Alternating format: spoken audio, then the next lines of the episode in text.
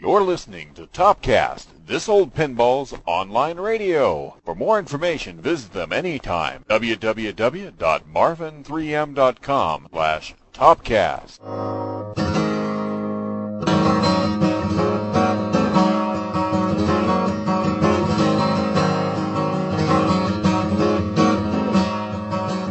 Tonight on Topcast, I'd like to welcome another pinball game designer.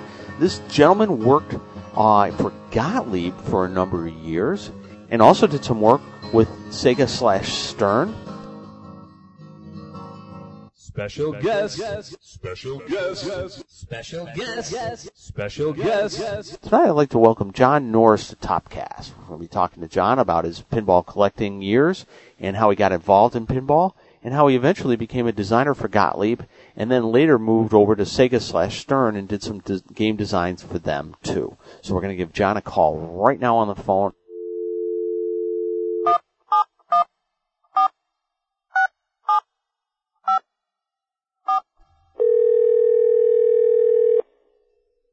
Hello? John, it's Clay. Okay, are you ready? Yeah, I'm ready.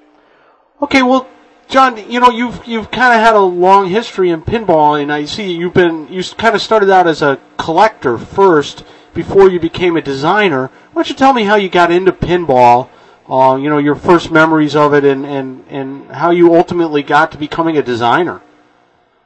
Well, that's kind of a long story, but I'll go at the beginning. The first time I remember playing pinball was I was with my family, and we were in Santa Barbara.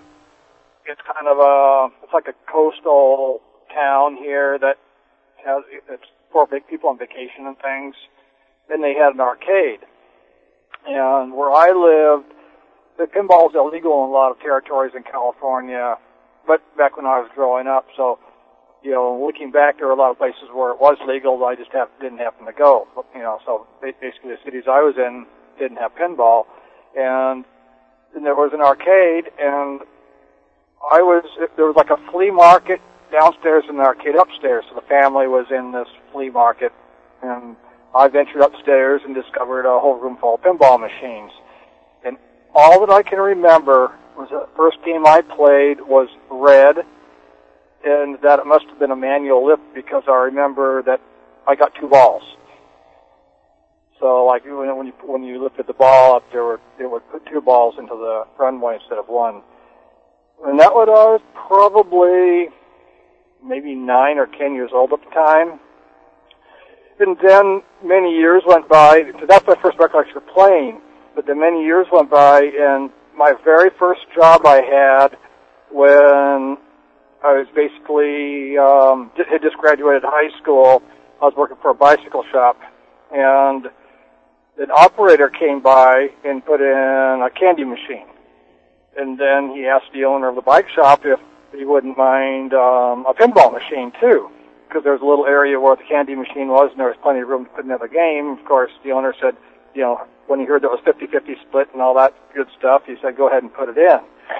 And that game was a Sweethearts. And that was basically the game I was working there. You know, you just start playing it every day, and then after a while, you know, I got to like pinball, and would go out at that point, go and search them out, and like there were miniature places like miniature golf courses, and other places. This would be the early '70s that had pinball machines. So you mean they put a 1963 Gottlieb Sweetheart in the 70s, so kind of an older game for that time. That the paint was so worn off you couldn't read it, and that the light insert, basically that was the all rollover special light insert. You couldn't read what would light it, and we always wondered what would light it. And all of a sudden one day we got that all rollover special lit, and that light came on, and every rollover gave a replay. So that was this operator was getting all of his money's worth out of it at that time, a 10-year-old game. And of course, you know, if you look nowadays, you see a lot of games that are 10 years old or older being operated. So, but that was it. And then the owner of the bike shop saw that we were putting all our money into this machine, and he went down to C.A. Robinson and bought a Gulfstream. So he basically kicked out the operator's pinball and put in his own, and that was kind of when I got started to get good at pinball. It was like, you know, because basically we could play for free, and he would just open the door and rack up credits whenever it was slow, and we would play pinball. And then when I was, you know, at the time I was going to college, and I started playing pinball in bowling alleys. One of my favorite locations was Huntington Lanes and Huntington Beach, and Colonial Lanes and Costa Mesa, which are no longer there. And then when I transferred to the university, they had a student union there. That this would, at this point, be the late 70s, and they had a mix of electromechanicals, and that's when the first solid-state games started coming out. And at that point, I decided to start collecting games. And I had a small collection. I met Sam Harvey. It must have been 78 or so when I met Sam. And at the time, he only had a dozen games, and I was just starting a collection. And I played Sam's games and Lex Slick Chickney, these games I never played before. And so him and Russ were on the lookout to get me Slick Chick, and you know, it was kind of this pinball collecting was very grassroots, where there were only a few people who knew each other, and there were no conventions, and basically anything that was organized back in those days. And well, now wait, how did you find Russ Jensen and Sam Harvey? You know, two guys are like very early on were collectors. How did you find these guys? With Sam and Russ, there was a magazine called Amusement Review that Jim Tolbert put out. And it would probably be about 78. And he was just trying to start a magazine, and somehow Russ and Sam and me all found out about this magazine, and we all, I think I put an ad in or something, wanted old pinball machines, and something at one point, I remember Russ was calling me, and we talked on the phone for a while, and then later on, he called me, oh, there's another collector near you, his name's Sam, and he gave me Sam's number, and I called Sam and came over and visited him, and in the house that he still lives in, and that's how I met those guys, and there were no shows yet. And then there was the fun fair where we went to and we met more people. And, you know, the fun fair is one of those, like Chicagoland shows, that's basically jukebox slot machines, but there are some pinballs. And so we went to that show, and this would be probably late 70s or early 80s. We went to that show every year. And then in the I think it was 85, because we knew Rob Berk also, because I remember talking to him on the phone sometimes, and then all of a sudden he decided he was going to do a pinball expo. Well, wait. Before we talk about Rob Berk and the pinball expo, something I've always kind of wondered was, what was the population of games? I find that on west of the Mississippi, pinballs seem to be much more rare than on the Midwest and the East Coast. Did you have any? I mean, did you have to go long and hard to find, you know, games for sale or games to play in California? Yes, at that time I did, because I was trying to start a collection. And for example, one of my early wood rails was a Dragonette, and it was up in Portland, Oregon. Then Russ found out about the game, and I drove This is from Los Angeles. I drove all the way up to Portland, Oregon, which is probably 1,000 miles each way just to get the game. Wow. And, you know, there was also a newspaper, one of those newspapers that people can put free ads in called The Recycler, that you would basically, there were no other really pinball collectors competing, so you would just look for any pinballs for sale in The Recycler, and, you know, and basically call and go over and look at the games, because there's a lot of times that Sam and I would go out from ads in The Recycler, and sometimes we'd find two or three ads and go and on a Sunday or a Saturday game hunt to look up on these games we found in the recycler. And then as years went on, and the hobby became more established, then that became tough because you had to get the recycler early and call before the other collector called. But in the early years, wasn't really that stress to do that because there was no one else looking for games. Now, how did you know about, you started playing in the metal rail era and the, games from the 60s. How did you know about wood rails? I mean, a lot of people don't, I talked to, they've never even seen a wood rail before, and what type of prices were you paying back then, too?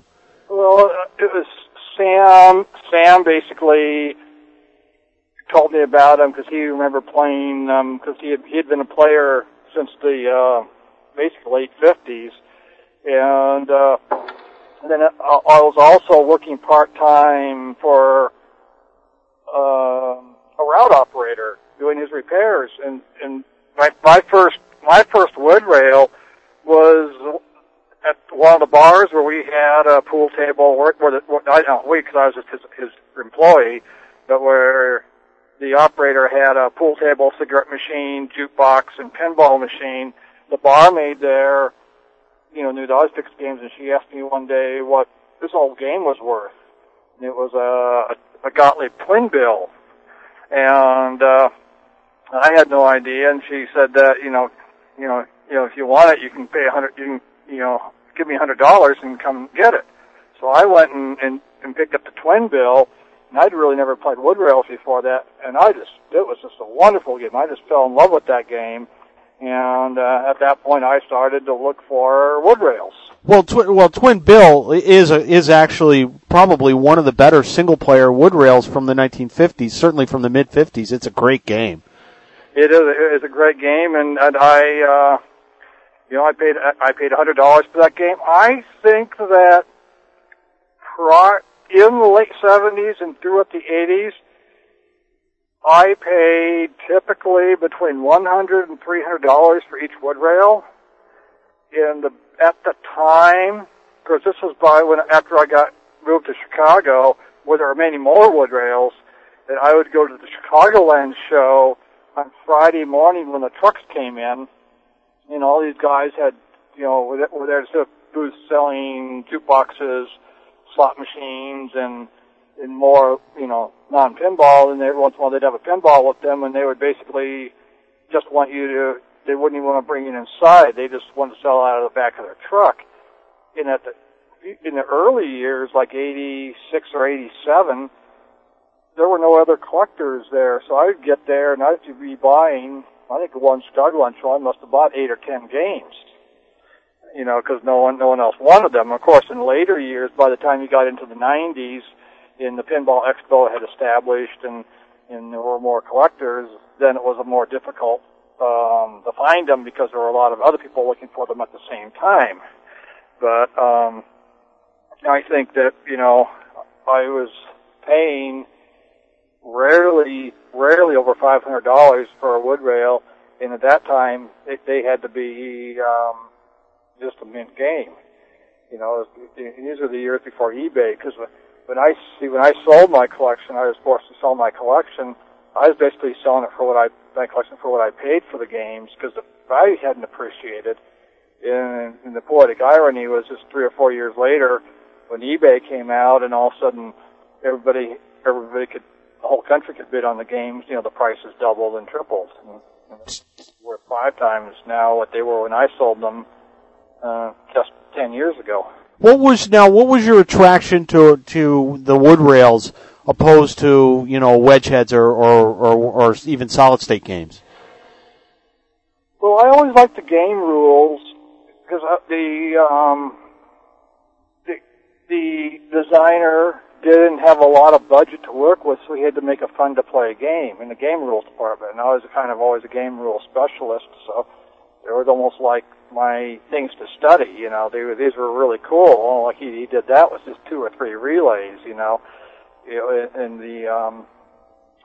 the wedge heads were basically the same. I liked the wedge heads just as much. I mean, I would say from 1951 through the last Wedgehead, there were just a lot of really good games. And the single-player games I liked because they were jackpot games, so that, you know, when you got the special, it you could, you know, in 5 or 10 games. You know, it was kind of the skill-to-luck ratio was such that the designers could put those features in the games because the good players couldn't dominate the games. You didn't have ball time of 2 or 3 minutes a ball. You had you had ball time of 30 to 40 seconds, and a lot of luck factor whether you lost the ball or not. So with those ingredients, you could make a game, or when you lit the special, if they lit the rest of the game, and you could win, you know, basically get the game up to the credit limit. Now, what about Williams and Bally games? How did you like those or dislike those? Well, I mostly liked Gottlieb's. You know, I played everybody's games, and you know, Williams had some really, really good games too. Bally's 50s games, which are, you know, I had never really played the Ball of Poppin' or Circus or any of those until, you know, the last 10 or 15 years, because I just never saw any. But Williams games, you know, they're all the companies, even Bally games, you know, going into the 70s and forward, made a lot of really good games too. But, you know, you know, the first love was always the Gottlieb games, and so my collection centered around the Gottlieb games, but I also had a lot of the great Williams games, like Four Roses, and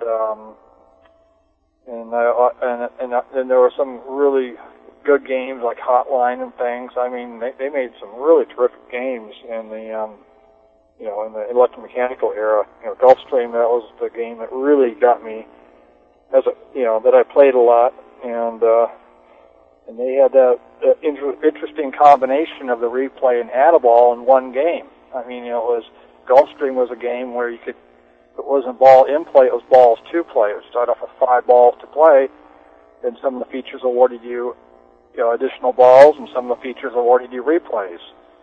So you could get up to, you know, it's like an Adiball, you could keep the game going indefinitely, but you could also win replays doing other things. So that was an interesting combination that, at the time, I didn't know how cool or novel it was, but looking back, there were only a few games that had that feature. Now, back to, I forgot to ask you, you said you went to college. Where did you go to school and what did you graduate in? And out of college, where were you working to be able to afford to buy these games? I went to Cal State Fullerton, and I graduated in 81 with a bachelor's degree in art, and with a photo and design emphasis. And then I had a friend in Northern California. I was living in Southern California at the time, and I had, you know, I just loved pinball, and I wanted to get into the pinball industry. At the time, Atari was making pinball games. And I had a friend who worked for Atari, and he said that there's a possibility that I could get a job there, because I was just out of school at the time. I guess Atari was having really good sales with, you know, their games. So I basically moved up there to try to get into Atari, and I could never get in, but I ended up getting a job working for Underwriters Laboratories as a report writer. So that's when I started, you know, making enough money with a real job to be able to start to get a small, you know, collection. And say I had a pretty small collection up until I was working for Gottlieb. And I think when I moved to Chicago, I probably brought about 10 games with me to Chicago. I think I had to sell about 10 games at the time, or maybe 15 or 20 games, out of my mini storage in California, because the deal was, when I was hired by Gottlieb, is that they would pay for my move buy a rider truck, so they would let me, they would reimburse me for the rental of the rider truck. So I basically went down and rented the biggest truck I could legally drive and loaded as many games as I could into it, and had to sell the rest. Now, did you go to the first Rob Berk Pinball Expo in 1985?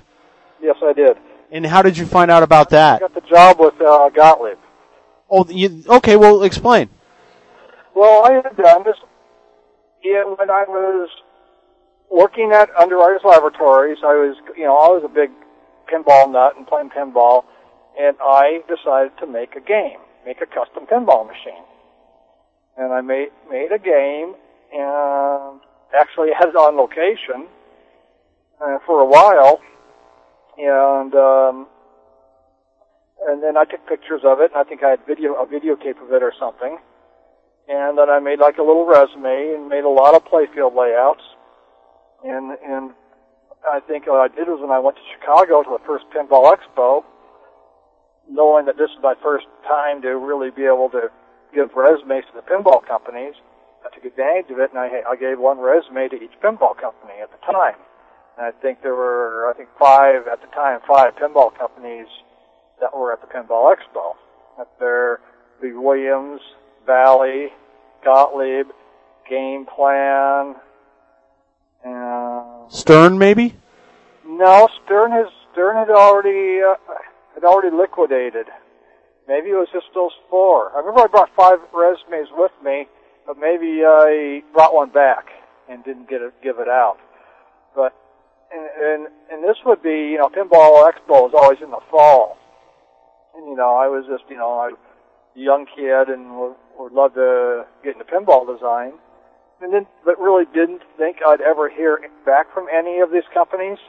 So my plan was at the time was to build what I called an emulator. And it was a pinball cabinet where there were plugs in the cabinet so that I could make a pinball play field and screw the parts on, and then plug each of them apart, like the flipper and the pop-upper and the slingshots, into his board, so I could experiment with all these different playfield layouts.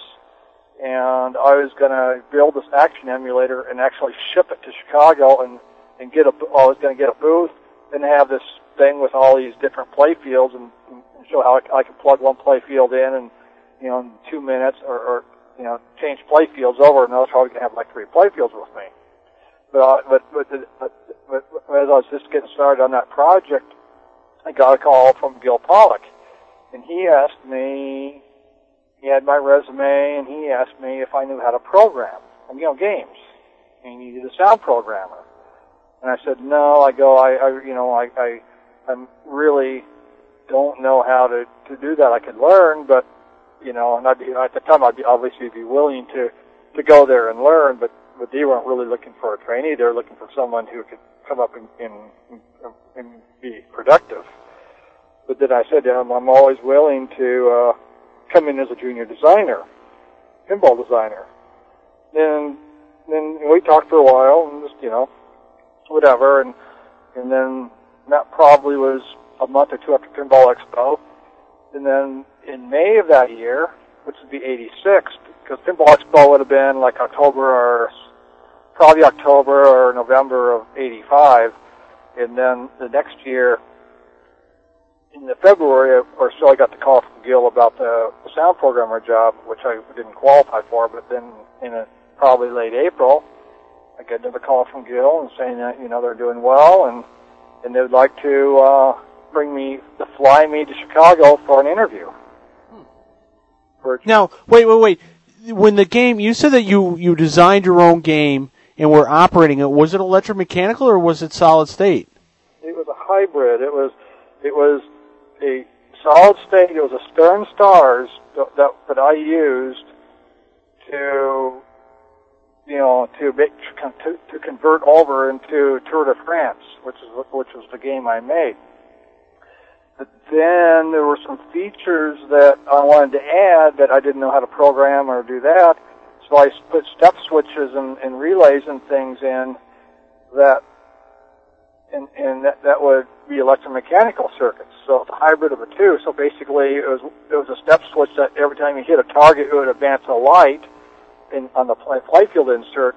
When it got to the end, it was special light, and then whenever you hit it, at that point, the relay that clicked would just close the switch to the add credit to an add credit, like a coin slot switch. Right. So that basically kind of just made a hybrid, and the thing that that game had the first was that it was the first game to ever have music, because I copied this novelty. What they did in their video games is they had like an 8-track, and then whenever the game was on, it would play music.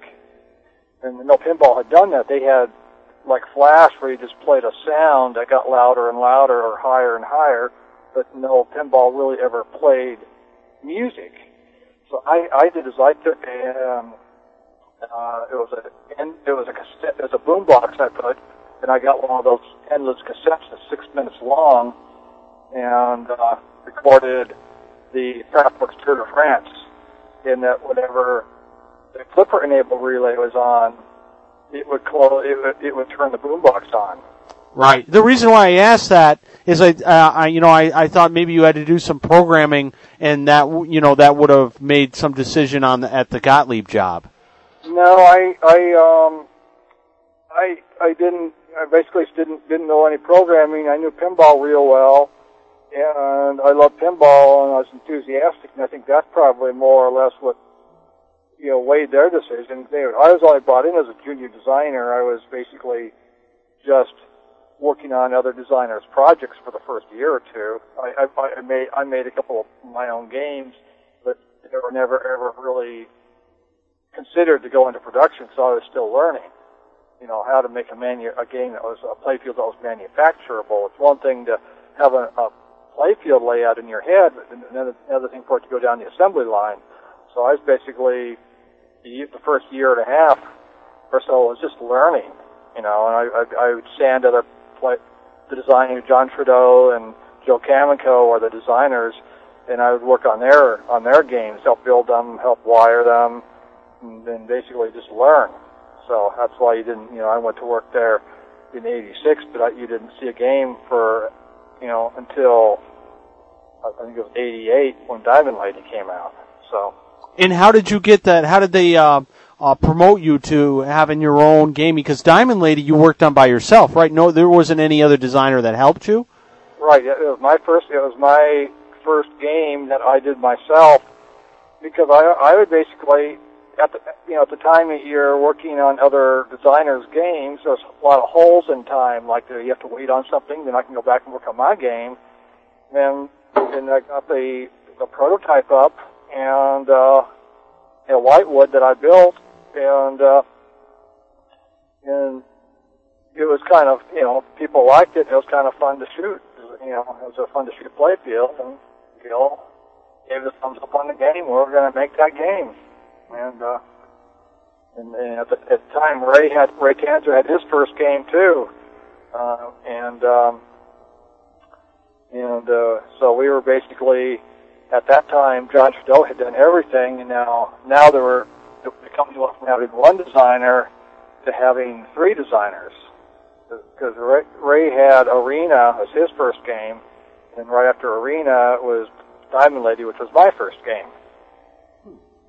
Now, how was working with the System 80B board set, and who was doing that? Like, if you were doing these whitewoods, who was doing the programming for you, to support your designs? I was actually doing the programming. I had learned assembly. At that point, I had learned assembly language programming, so I would make the basic program, and they didn't have any bells and whistles, but it would kick the ball out of the hole and score the points, or because there was a lot of jump to subroutines, and the subroutines are in the operating system, so you just call it subroutines from the library in the operating system. So it really wasn't that complicated to make a game. The ball goes in the hole, it advances a value and scores points and kicks the ball out or whatever. And so the limitation I had with the System 80B was that you couldn't really do anything. You couldn't put any really cool features in the game. That's why when my first System 3 game came out, it had so many features, because I had to wait to put these features on a game, because the system wasn't, you know, the earlier system wasn't capable of putting a lot of those features on the game. Now, you did Diamond Lady by yourself, but then the next game, it looked like the next game you did was Robo War, and you did that with John Trudeau. Why did John help you on that game? Well, Robo War was a John Trudeau game. Oh, okay. It was his playfield layout. You see, what I would do in those days was I would basically, if I did a game, I would do the playfield and rules for the game. It was, you know, I did both, the playfield and rules. It's kind of like when you write a song, you do the lyrics and the music. But a lot of the other designers didn't really want to be bothered with writing the rules. They would let me do rule sets for their games. And that was basically all throughout Gottlieb. Yeah, so I would, on a lot of games, I would just write the rules.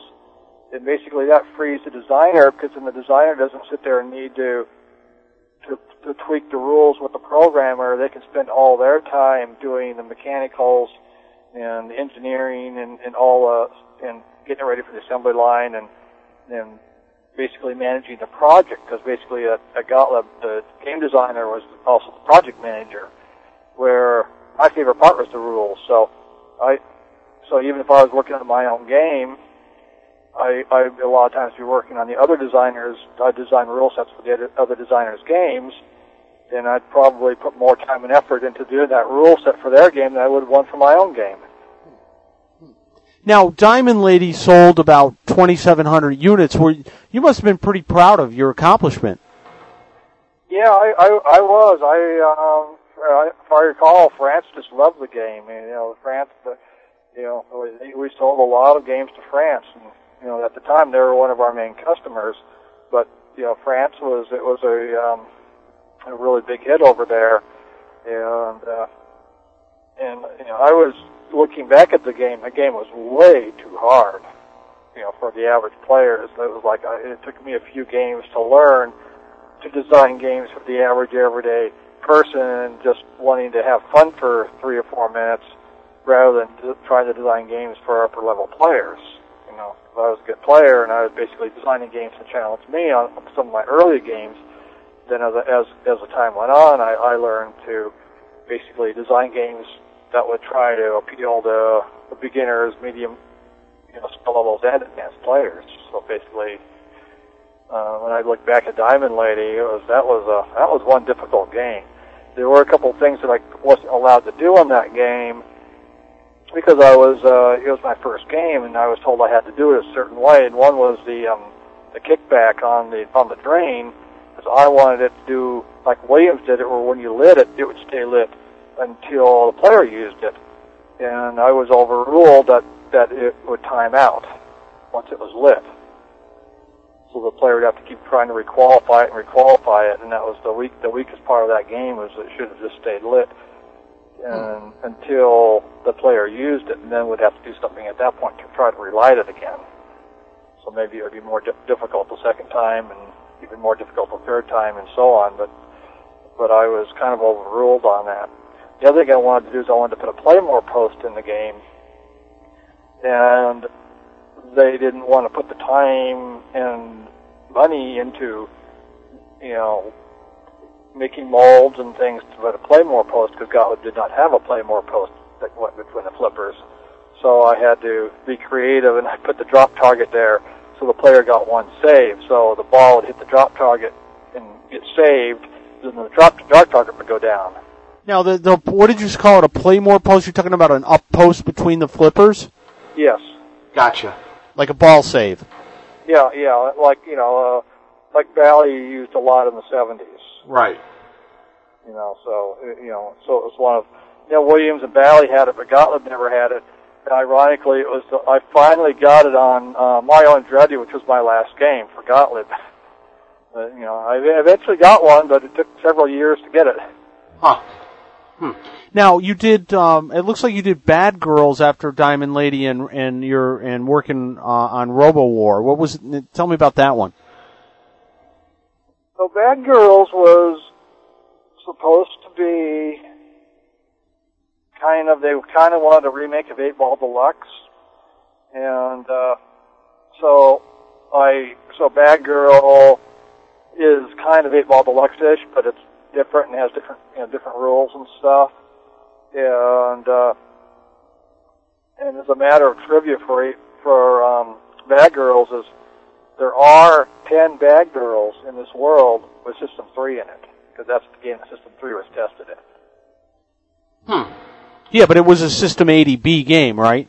It's a System 80B game, but there are 10 Bad Girls that we made that we sent all over different, different places to have System 3 in it. So if somebody ever comes up with a System 3 Bad Girls, they have themselves a rare game. Interesting. It's a matter of trivia item. Yeah, no, that's great. I love that stuff. But that was another one of those early games for me that was basically way too hard for the average player, and if I had to do over again, I would have made it a little more user friendly and so on. But that was a kind of a brutal game. It had a very short ball time, and it had a lot of features, a lot of specials and things. It was probably one of the last solid-state games that had a bunch of specials on it. It probably had 3 or 4 different specials. Kind of like the original 8-Ball Deluxe had a lot of specials, but. It was just a few years later, a game would be lucky to have one special on it, and it was usually in the outlane. Right. Yeah, because basically specials were, it's kind of like a consolation in the outlane. It's going to drain anyways, but you get, you win a game. Yeah, but that was basically kind of going into the 90s, the special.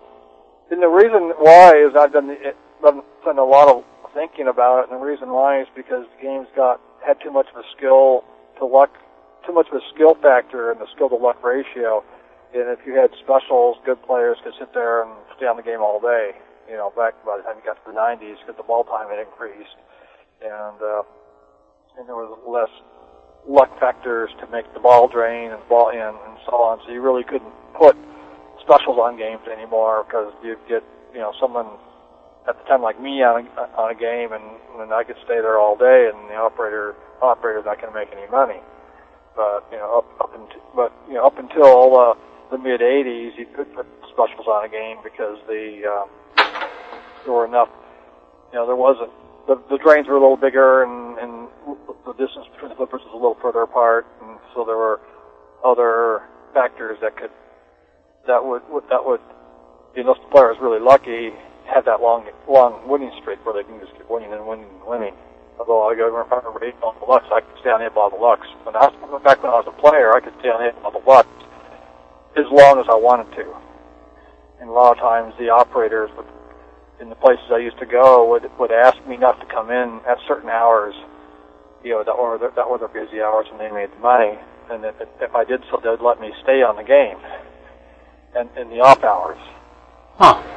And there were a couple times I remember when there was one point when I was playing a game and the owner of the arcade walked over and turned the game off and said that this game was out of order.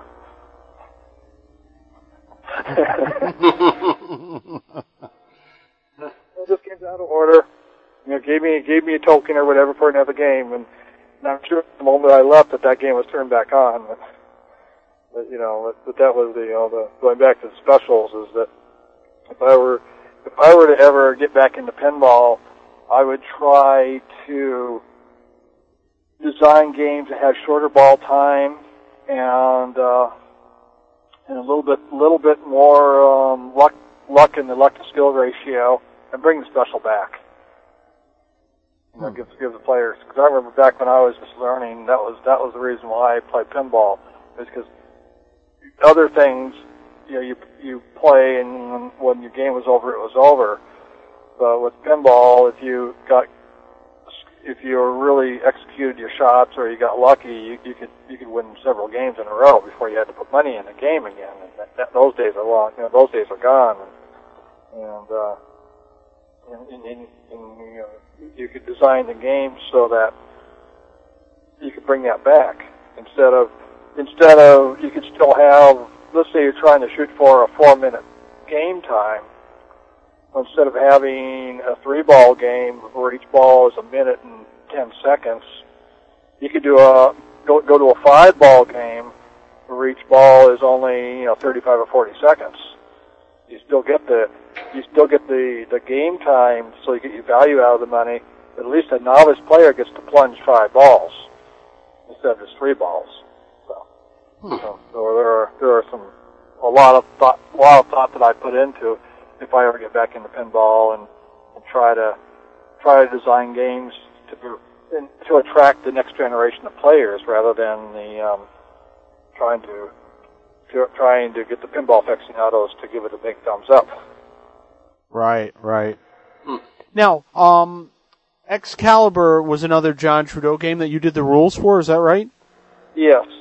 Excalibur was the first game that they really came up to me, and it was I remember Adolph Seitz Jr. at the time was running engineering, and Adolph came up to me near quitting time on a Friday and said that we were basically going to go up with Excalibur. They already had the artwork, and everything was done. And at the time, it just wasn't really fun to play.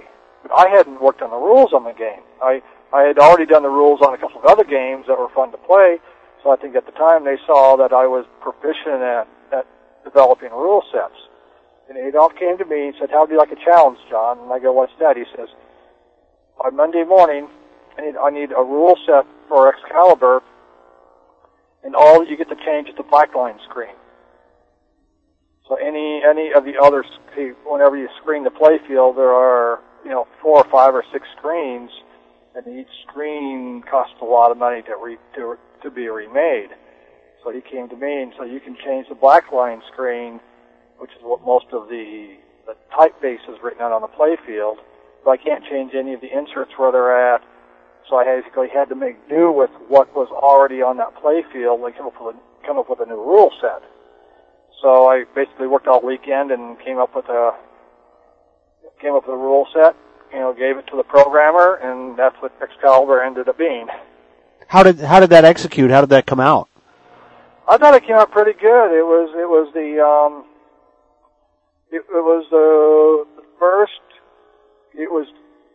the first game that really had a bonus round, as the fact that it was where the game's rules changed. Then the player had a timed event where the task to complete a task, and then when it was over, if you were able to accomplish it, you got the jackpot, and if you couldn't, you didn't when it timed out. I mean, up to that, it was multi-ball had that, where you had to make your shots during multi-ball. And once you went out of multi-ball, basically the rules went away. It was the first time that we basically changed, all the rules in the play field, so that you had 15 seconds or whatever to accomplish the event in one ball play rather than multi-ball. And then that kind of led to Lights Camera Action. That was a mode-based game. Now, before Lights Camera Action, the last System 80B game you did was Hot Shots, and that was your design, right? Yes, Hot Shots was my design. Okay, well, tell me about that. Hot Shots was going to be an aircraft carrier jet fighter game, and the ball launcher was going to be like the catapults that launches airplanes off of an aircraft carrier, and all of the drop targets. And there were, I think, 16 drop targets on that game were enemy planes. So it was like this action-adventure, naval aircraft battle game. And then as we committed to the game, Data East came out with Torpedo Alley. Right, you know, coincidence. Right then, they came up to Real Alleys. They held a meeting, and they say, we're going to go with this game, but we need to change themes now. So it was one of these things where it was decided in a meeting what we're going to do, and we'll just go make it into, because there are so many targets, so we'll just make it into a shooting gallery game. So that's how it ends up being Hot Shots. And as a matter of trivia, the guy who had a photographic back glass, and the carnival barker, the elderly gentleman with the gray hair, is Louis Giannini, who had been a Gottlieb employee for about 40 or 50 years. Hmm. So it was really, it was kind of, you know, not, that's another trivia thing, but that's kind of a neat thing about that game is it had Louis on there, and he was basically the tool room guy who made all of our custom parts for us. We need custom parts made by hand, and he was a really excellent craftsman, and his you know, skills are greatly appreciated. In my first instance with Louis, it was the first time I ever went down and was working on in the tool room on the bandsaw or on a drill press or something. I was probably on the drill press drilling inserts for a playfield. And, of course, it makes all kinds of sawdust and wood chips all over the place. And Louis saw what I was doing, making this huge mess. And he went and got a broom and a dustpan, leaned them up against the machine I was using, and walked away. And it's subtly telling me, when you're done, you're going to clean up your mess. So Hot Shots, the name stayed the same, but the theme changed. Is that what you're saying? No, the name changed too, and I don't remember. You see, a lot of times I will call a game something, but the name will change and the theme will stay the same. And I'd have to look at my notes. I don't remember what I called it. The reason why it ended up being Hot Shots was because I think Connie Mitchell, you know, we were in the meeting, and I think he came up with that name. And everybody seemed to like it, so that's what it ended up being. You know, we needed a name, and we need one today. It was like, you know, we were under the gun and time crunch there to get this thing, you know, changing the artwork was to get it going. But that was... That was one of the games that changed the theme, but there were a couple others that changed the theme, too. Either that I had nothing to say or had to do with licensing, and they needed to license things. So. Now, how about licensing? How hard was it for you to actually get a licensed theme? Well, it took Data East, took Morse, Williams, and us into going into the license because, you know, Joe Kamenkow had been doing that for a couple of years, and it was obvious where, you know, basically you keep up with the Joneses or whatever, is that we had to, you know, start considering licensed games. And, you know, licensed games, you know, I have positive and negative about it. A licensed game, you add the element of license approval, and you take away some creativity in the theme. I mean, when you make your own theme up, and whatever, you have control, or the creative people at the pinball company have control over the whole thing. Where if you with a license theme like Mario, Super Mario Brothers. I mean, we're sitting there having to, every time that we're working on the artwork or whatever, we're having to submit the artwork to the Nintendo and have them say yes or no or change this. So it's kind of, you know, as long as the game makes more money and sells more, that's the whole thing you're trying to do, and that's the whole reason for licensing. But I really didn't enjoy it as much as working on a unique theme. You know, I think I only worked on, it's like all the games near the end at Gottlieb were all licensed games. But, you know, all those early games like Diamond Lady and Bad Girls and Hot Shots, Lights Camera Action were unlicensed. Right, yeah, basically everything before Super Mario Brothers was unlicensed. Yeah, and almost everything after it was licensed. Right. You know, if you look at I think Wipeout wasn't. I'm trying to think of the ones that weren't.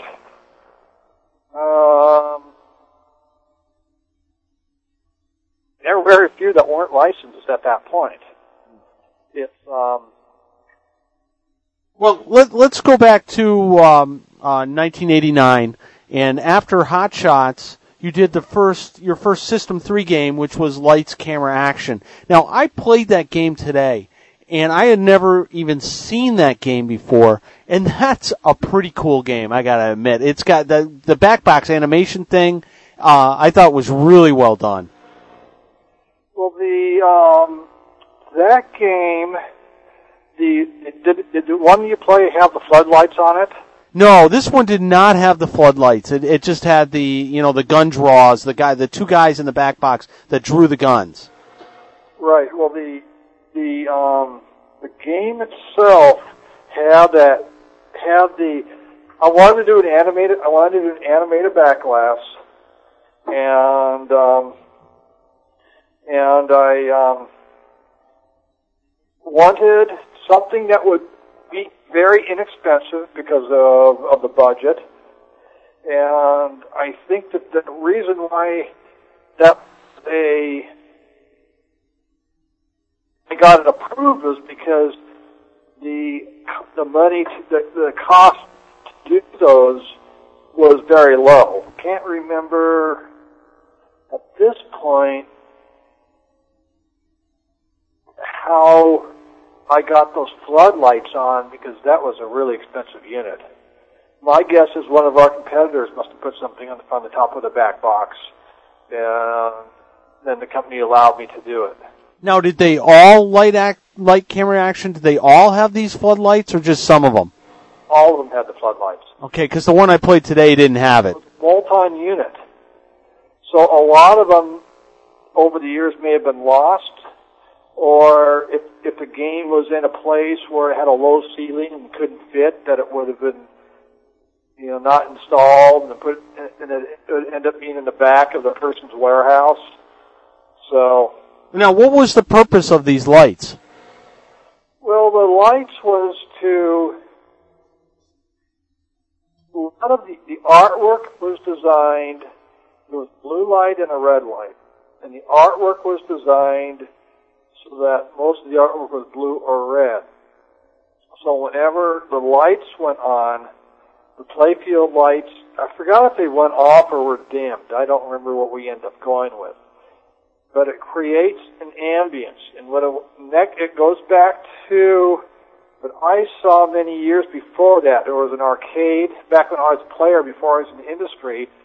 It was in Scotts Valley. It's called Special Effects. They had a room set up with, I think it was black light or something. Then there were some games that had black light artwork where, you know, they used the fluorescent paint, and I think Bally's Blackjack and Roller Disco, and there were several pinball games made that had fluorescent paint that would fluoresce with a black, when you put it, that could work into a black light room.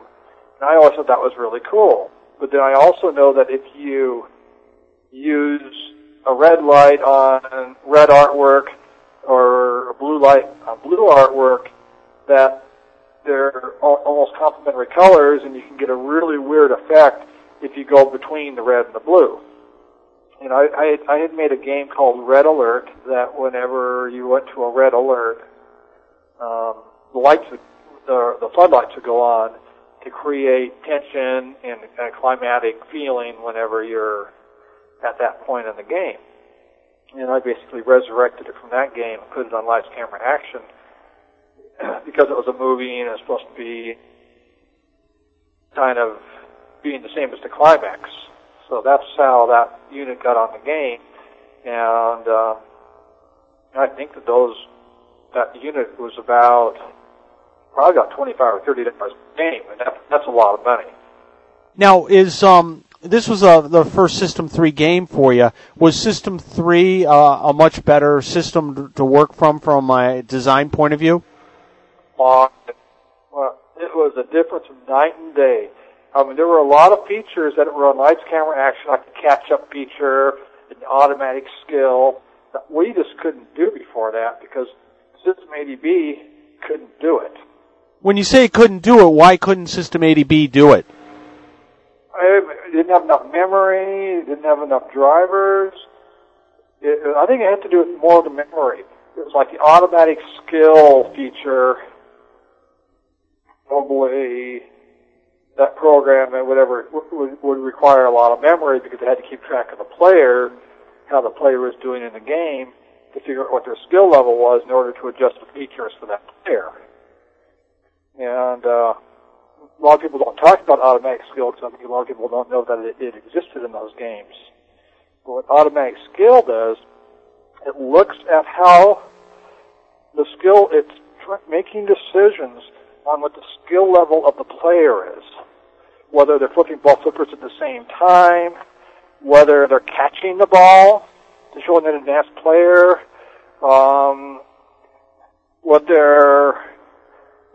when you have lit shots, how many flips are before they complete. I mean, there's all kinds of data that's being collected on the players. And what the game is in doing so, adjusted the timers for the timed rounds so that the beginner would have a lot more time to complete their task than a proficient player would. Huh. Hmm. Yeah, I had no idea. I never even heard of that. So the Lights, Camera, Action, if you look at the instruction book, you'll see automatic skill as one of the features. And a lot of games after that had automatic skill. I don't know if all of them did, but that's the feature that I wanted to put in, all along.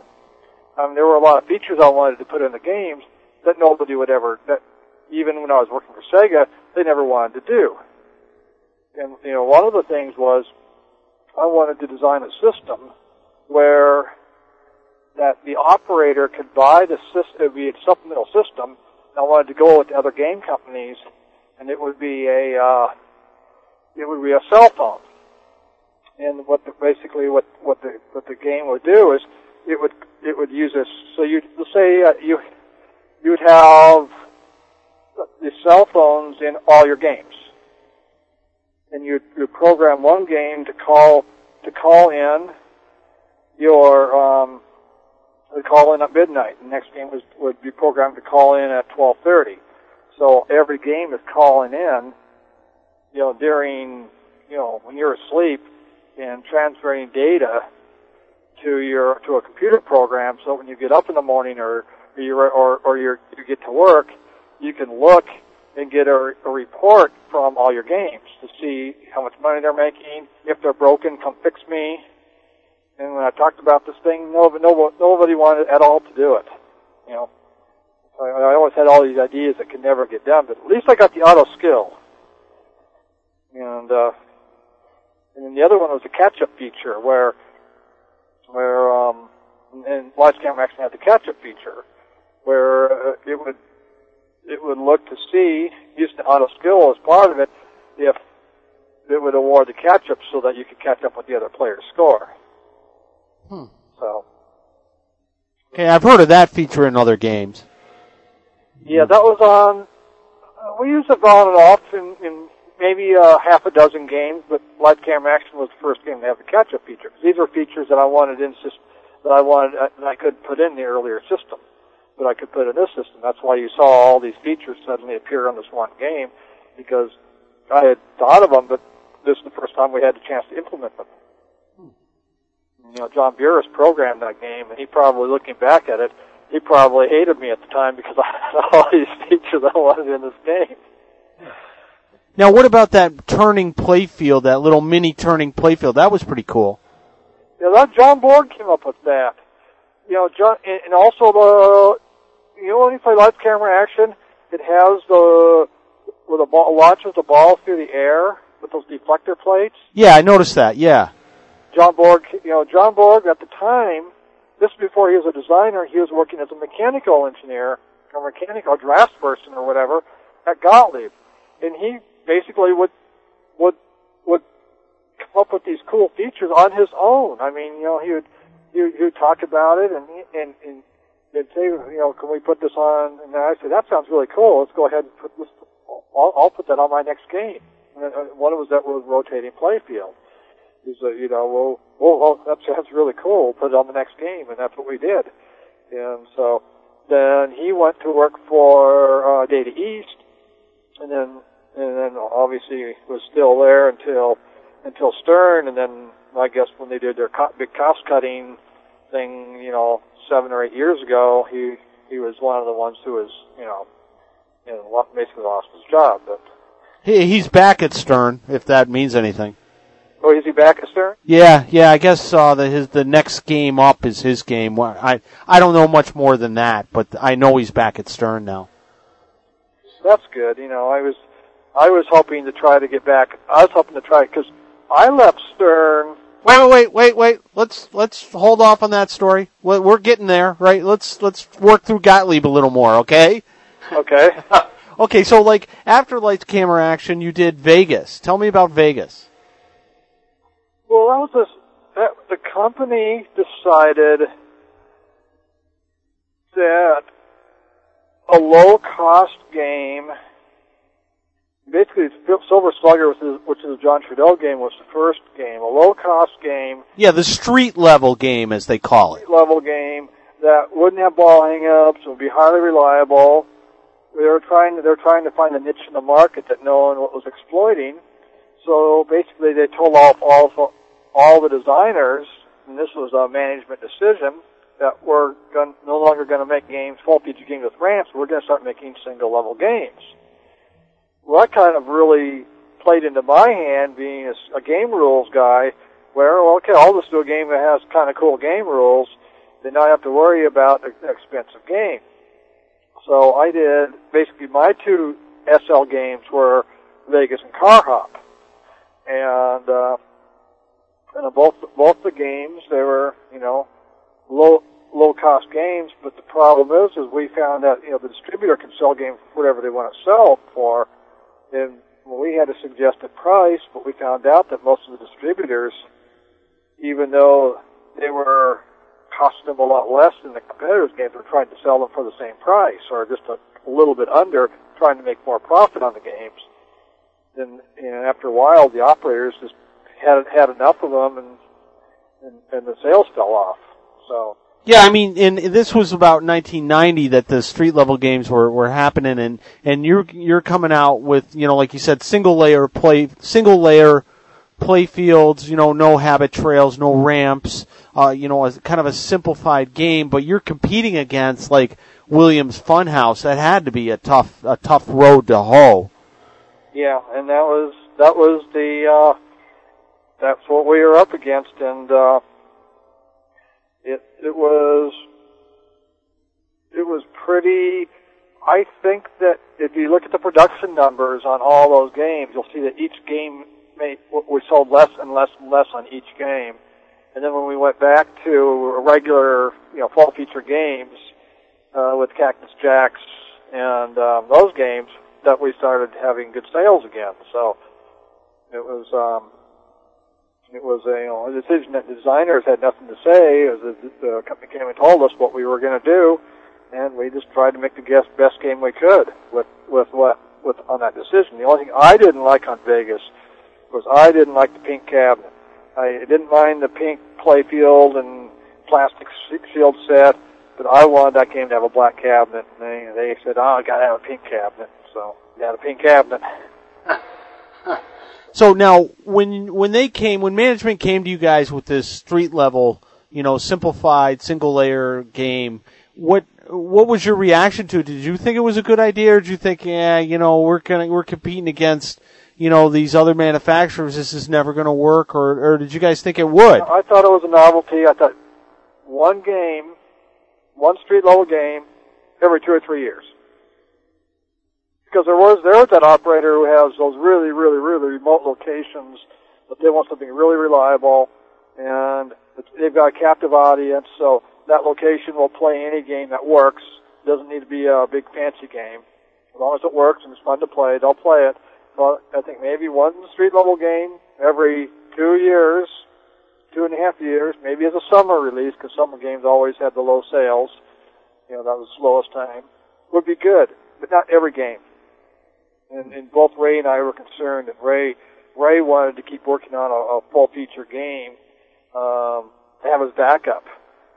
And ironically, in the end, Ray was right, because when they decided to go back to regular games, we had to scramble for a couple of models to come up with games on time, you know. So now, when you did scramble, you came out with Cactus Jack in 1991, and that's actually a pretty cool game. Well, Cactus Jacks, and both Cactus Jacks that I finished, Riney did the playfield design. See, Riney had brought that playfield to Gottlieb trying to sell the playfield. And that would be maybe 3 months before we decided to abandon SL Games. And wait, this is Riney, what is it, Banginter? Banginter. Yeah, okay. And so he was like an outside contractor almost. Yes, he was an outside contractor, and he left the game there for us to evaluate. And you know, at the time, we weren't going to make the game, you know, it was just. But whenever we decided to go back to full feature games, that game was one. It was ready. It was ready to make it a real game to go down the line, and we took advantage of it. You know. Now, did he present it with Gottlieb System 3 boards and the software already all done? No, it had Data East boards. We had to re-engineer the whole game, but you know, at least we knew that it was a decent, fun-to-shoot game. They had the shots tweaked, so it cut a lot of development time. Cause a lot of times when you're doing a playfield from scratch, you're just making shots work. You're spending a lot of time making shots work and making it so it can be assembled and all that stuff. And basically, Ronnie had already done all that, because Ronnie probably spent 6 months or a year working on that before he brought it in. So we made that game. I worked on that game.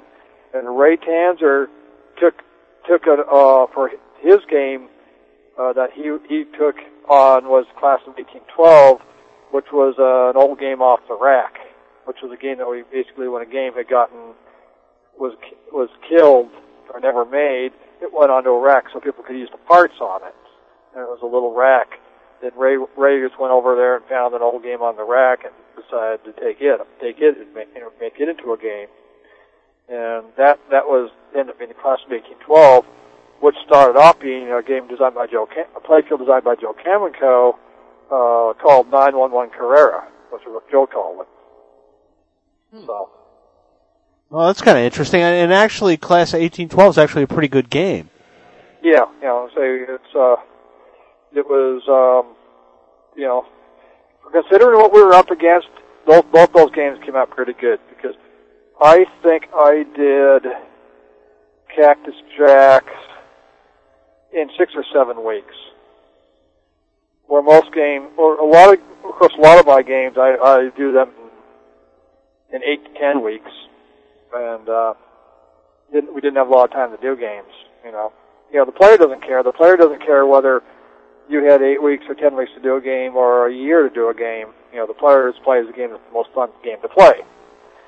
So, you know, I was always felt that we were really at a great disadvantage with comparison with Williams designers, because Williams designers had a year or even sometimes more to do a game, and we only had, you know, 6 to 10 weeks to do a game. You know, it's almost like the difference between doing a TV show or doing a movie. All right, we're going to take a little break from talking with John Norris of Gottlieb, and we'll be right back after these messages. Hi, Pinheads. This is Doc Pinball, just reminding you about New York State's largest game room show coming up April 11th through the 13th in beautiful Rochester, New York. Check us out on our website at rochestergameroomshow.com. We are going to have a P3 pinball tournament where you can gain Whopper points. We also have a big bowler tournament, and as we speak right now, we're supposed to have Capcom's Big Bang Bar making an appearance at this Game Room Show. April 11th, 12th, and 13th, 2008. Check us out on our website for more details and special rates on hotels at rochestergameroomshow.com. Deep in the forests of eastern Canada, you will find something, well, groundbreaking. And something that's very, very pinball, but something that's really, really small? Presenting classic playfield reproductions. Two guys in their basements. We've got the passion, we've got the gear, and we've got the quality. Doing our very best to remake classic and more modern pinball replacement parts. Classic playfield reproductions. Playfields, back glasses, plastic sets.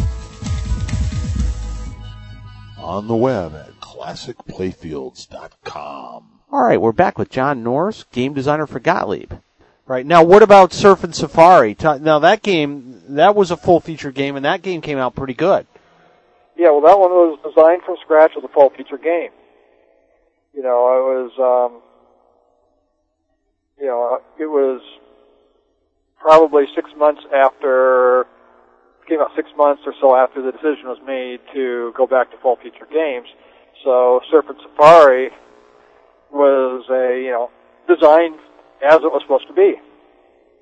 So that game, again, that game came out pretty good. It was tweaked, a little bit more than 1812 and Cactus Jacks, because we had a little more time to tweak that game. Now, did that game have any sort of licensing connection at any point? Not really. Even the music or anything? What? Maybe the music? The music, we may have done a song or two, licensed a song or two on that game, but we weren't doing game licenses yet. That was before the, actually the first time we were going to talk about doing a game license was class of 1812.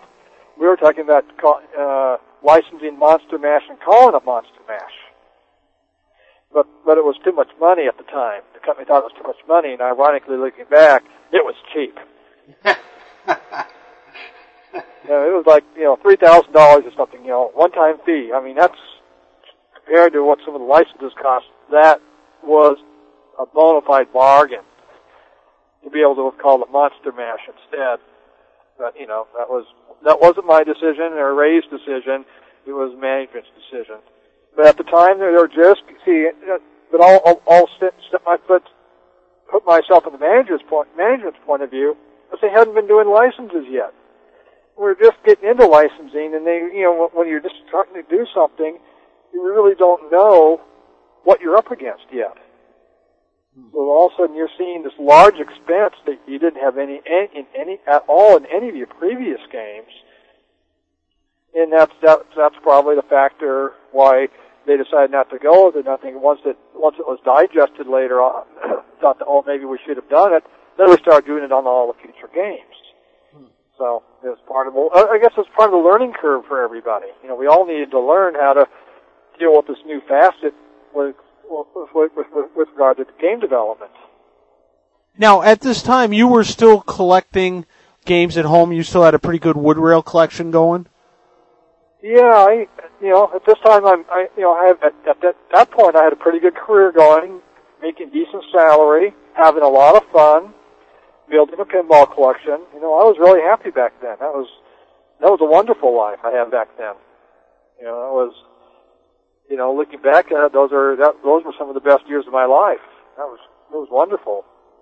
It was, nothing I can change to go back to that time, but that was really design, working for a pinball company, having this pinball collection and having a lot of fun. That was great. Now, your next game was the first dot matrix game that Gottlieb did, and that was Super Mario Brothers. Also, that in 1992, that was your first real licensed game, right? Yeah, that was. We got that, and Ray at the time was doing the Mario Brothers Mushroom World. So both Ray and I were basically being indoctrinated into licensed games at the same time. You know, you have to go through the license approval process. You know, the artwork has to be submitted. It has to be okayed. You know, the whole nine yards. And, you know, that was basically at that point. After that, we never looked back because we had good sales on those games. And at that point, every game thereafter would probably be a licensed game. Yeah, sales on that game basically, I mean, at Surf and Safari sold about 2,000 units, and then Super Mario Brothers sold about 4,200. So that things really pumped up. Well, it also has a lot to do with the dot matrix display. It's, you know, a lot of people don't know that we had the chance to be the first company with the dot matrix display, because I forget Cherry or whoever it was who came up with that full-size display came to us first.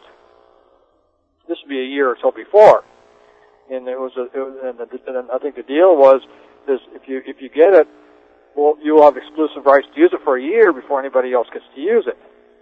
And I think we turned them down, and obviously Williams didn't. You know, they put it on Gilligan's Island or whatever the first game they had with it, or the pitch and back game they had.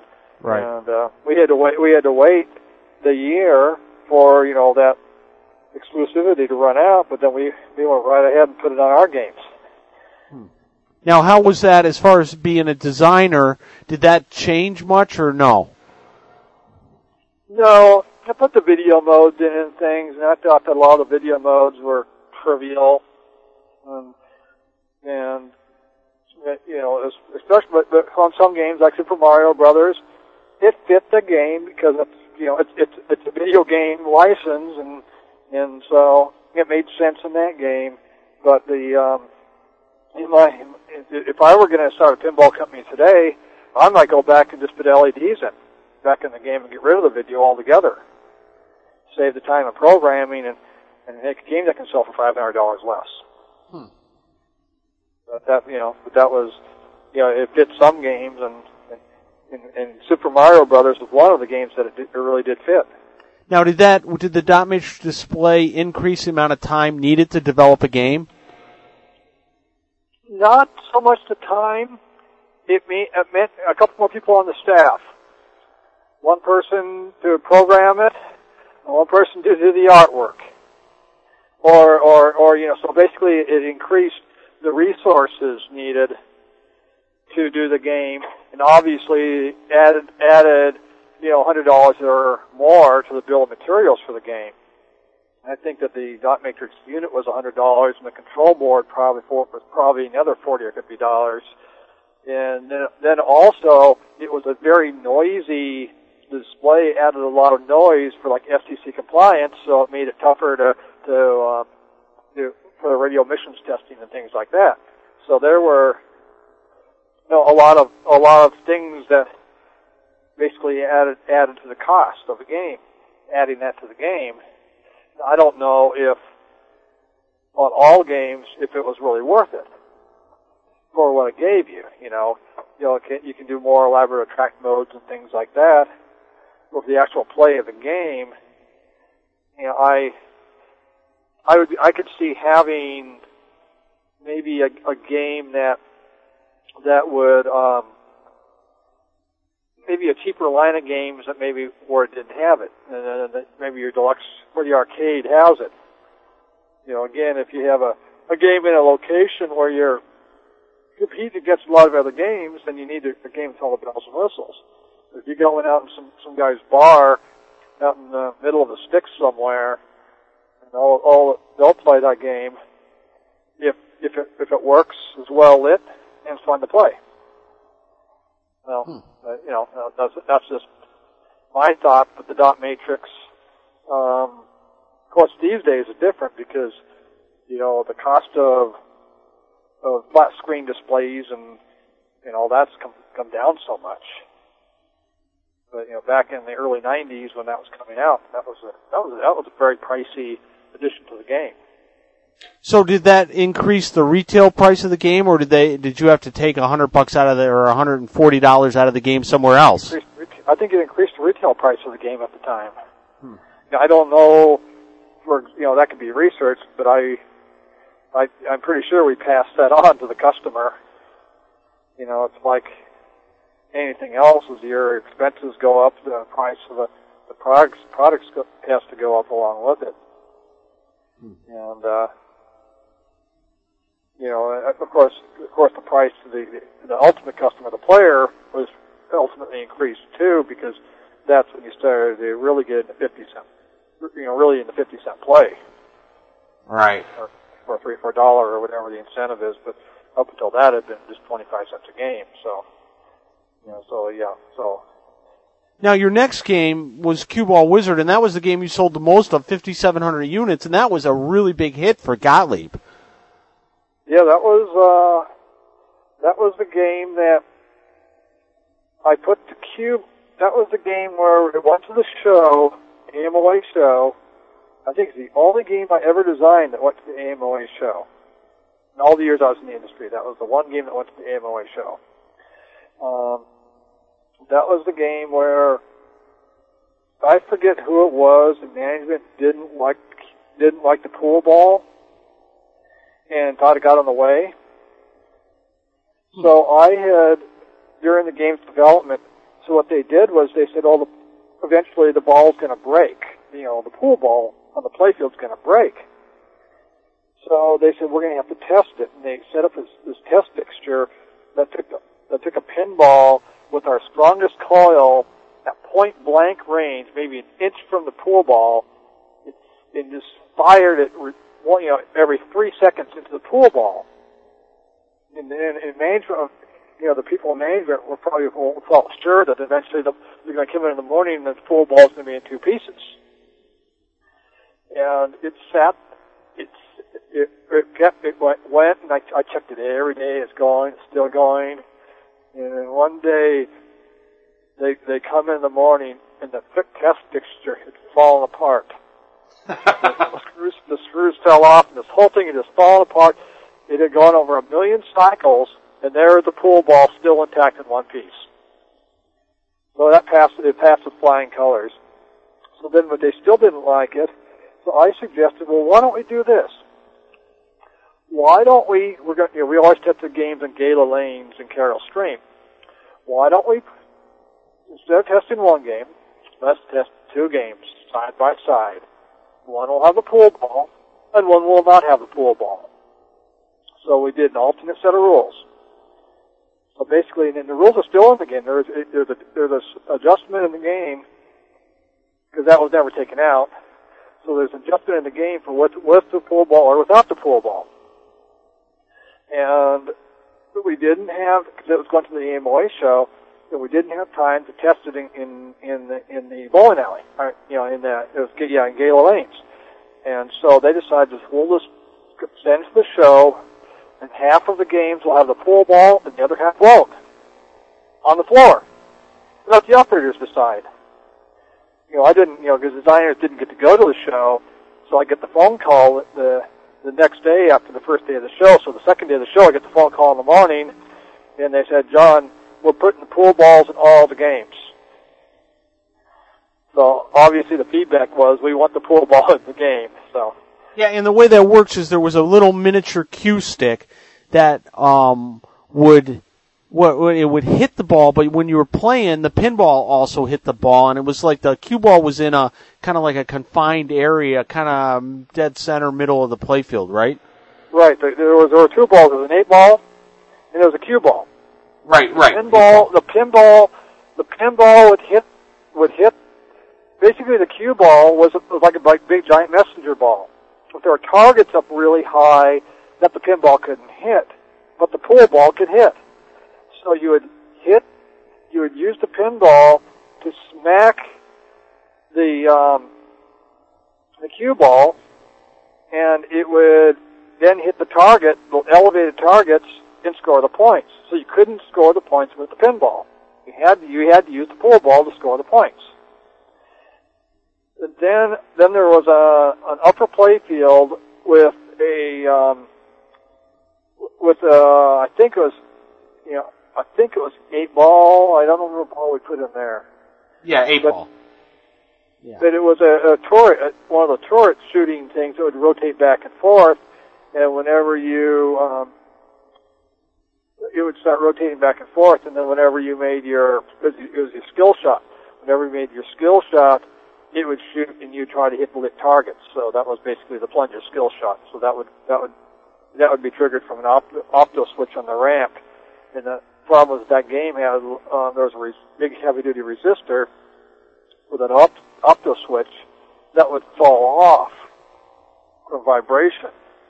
And so a lot of the cue ball wizards out there, when the ball crossed the opto, it wouldn't see it, because if the resistor fell off, then the switch was basically always open. And then there was a second opto on the backside, over on the left side, at when the ball's already past point of no return, when it's already going down the other side, another opto there as a fail-safe.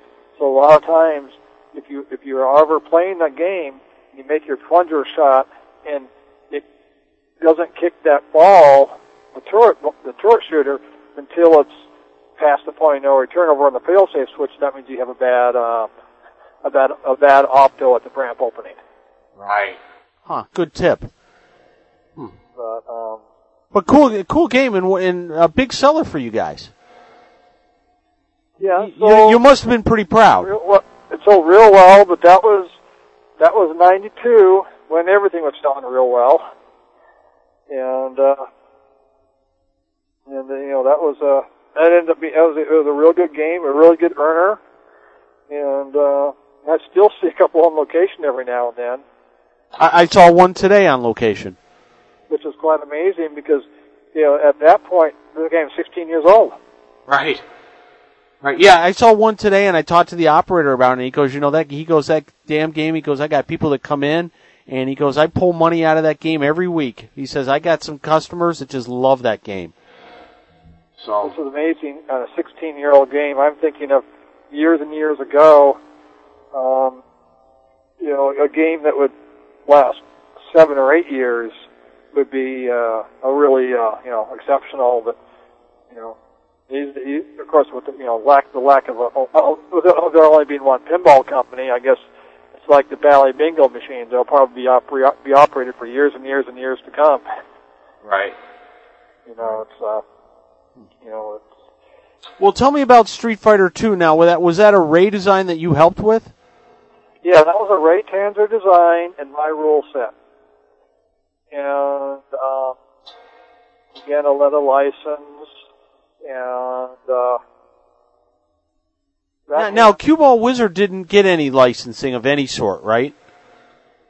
Well, at the time, that was a pretty good license, because Street Fighter II was a really big hit video game. And it was really, we thought that we had scooped Data East, because Data East would always get those real good licenses. But maybe it's because it was Capcom and Data East made video games that maybe we had the advantage on that all along, because we did make video games where Williams and Data East did. So right, maybe that was what got us that license, but. It was interesting that's the game that had the progressive multi-ball, where every time you went into multi-ball, you had to make a progression of shots, and the next time you went into multi-ball, the game remembered where you were at, so you could continue on the progression. Well, I always thought that was a pretty cool feature, because most games, when you got to multi-ball, it was climax, then you wanted to get multi-ball again. You basically started over again and had to do whatever you needed to do, where that game, it had memory from where you left off, so the next time you went to multi-ball, whatever shot was, you had to work your way up the shots up the play field, and you would always remember from where you were at. But, now you also helped off on, with Teed Off, which was, another Ray design, right? Yeah, I did the rules on Teed Off. At that point, I was doing the rules for just about every game we made. I guess that we were having good success, and people liked my rules, and I basically would be the person to direct, work with the programmers and percentage the games and babysit the games on location and do all the other tasks that were needed for the person who did the rules. And I really enjoyed doing the rules. So a lot of I did the rules for all of Bill Parker's games and all of Ray's games, with the exception of Wipeout. I didn't do the rules for it. At that time, Ray wanted to do his own rule set, so I didn't do them on Wipeout. I think I did them on every other game. Now, what about Gladiators? That was your design, right? Yeah, Gladiators was the game where the theme was changed twice. Originally, when we got the Nintendo license, I think we could make 3 games. We made, obviously the 2 Mario Brothers games. We had one more Nintendo game we could use the license, and I was told to pick a game. And I basically at the time had their home video system, whatever it was at the time, and got a lot of their cartridges and was playing all these games, and so I don't want to do the Legend of Zelda. Do a pinball game about the Legend of Zelda, which was kind of like a little adventure game that they have. I don't know how successful it is these days, but back then it was a pretty cool game. And I started basically designing Gladiators to be the Legend of Zelda. And then we had we got a license for our new upcoming TV show called American Gladiators. And we had to come out. They decided they have to come out with the game soon because the show's coming out. And they wanted to have the game come out at the same time the TV show is coming out. So we dropped Zelda, and we decided to make it to American Gladiators. So, but at this time, we're redoing the rules and make it to an American Gladiators game where you have to go through all these events to get to the end or whatever. And it was designed, the rules were changed from Zelda to American. The same play field, but the rules were changed, and the inserts were changed and all. And then the license fell through at the last minute. So we were kind of stuck, and we decided, we'll just make Gladiators. So how did you feel that worked out? I mean, it's the game sold, 2,000 units. So it, for all the trouble it was, it sounds like it was worth it. I think it was. I really think that if it had been Legend of Zelda, it would have sold more. I really do. But that's, but again, it's like, it's like I said earlier, I like having that original theme, but not one you get at the last minute. You need time to develop something, make it cool, and Gladiators, let's put the Gladiators, we need to come out with the game in 5 weeks or whatever. We need the artwork now, So those were my thoughts on Gladiators. Gladiators is one of the favorite games I ever designed. If I ever have a small pinball collection, which I intend to do, I will have a Gladiators. That's a game to play. I thought it was a really fun game. But now, it has a double feature, a lot of the really cool features on it, and I really enjoyed playing that game. It had that. There was we weren't allowed to change the EPROMs to tweak rules, where Williams and Data East could. So, if you found out that the spinners were too much points, then you could always tweak the rules, and just change your EPROM revision number, and it's fine. But Gottlieb, they wouldn't allow us to do that. If it was a software bug that caused the game to crash or something, then yes, they would. But if it was just to change a rule to make a game, a little more fun to play or balanced a little bit better, we weren't allowed to do it. Right. Gottlieb always felt that there should just be one ROM revision, not this multiple thing like Williams did. Yes, and I felt the multiple thing was better because you get to tweak the game, make it into a better game, especially as it gets out there and you get feedback from customers. Well, evidently there was an oversight. It was partially my fault. There was a feature where you could just used to upper flipper, just keep catching the ball and looping it, and not put the ball at risk and keep scoring points. And they call the what players call raping the game. Right. And I wasn't allowed to fix it. And so the game got, when the game finally got to production and the players started talking about it, they all basically put big thumbs down on the game because they had this rape feature on it. And if it had been Data East or Williams, that would have been fixed. That would have been a really easy fix because basically you make the shot once, and then some other switch closure on the play field would be required before you can make the shot again. So you couldn't just sit there and catch, shoot all day long, looping the ball. And it was one of those things. It would have been probably 2 lines of code to fix, but I wasn't allowed to fix it. Now, when your games were on test, you didn't pick up, something like that? I didn't. I was probably working on 2 games at the same time, or none of the players did it. No one figured that out yet, or I hadn't figured it out yet because I don't play like that. Maybe you need to look for weaknesses in the game. I just hadn't discovered it because there are so many other things to do when a game's coming out, especially when you rush by at the last minute on a game like that. A lot of the games, the first time I'll see a complete game with the artwork and the rules and everything all together is when it's on test. Because sometimes we get the play fields in, the game goes down the line on Thursday, gets done on Friday, goes right out on test, and the production starts on Monday. Well, the production starts, that EPROM is finalized. So I would have only had 1 weekend to found that problem on that game. So you mean they only ran tests for 1 weekend? On a couple of games, only 1 weekend. Wow, that's pretty short. Yeah. Well, a lot of times where, it's to keep the line going and people aren't laid off, you had to do that. And if you didn't have if you were waiting for a part or something to come in or maybe that bug wasn't there, and then it appeared on the last revision of code before it went out on test, and then we didn't find it on test. So there were... Basically, it was of all the policies that Gottlieb had, that was my least favorite, that we couldn't tweak a game and go to a revision 2.0 or revision 3.0, which is standard these days with all software. They wouldn't let us do that. Now, what about 1994 World Challenge Soccer? Did that, and at the same time, I think Williams was coming out with their soccer.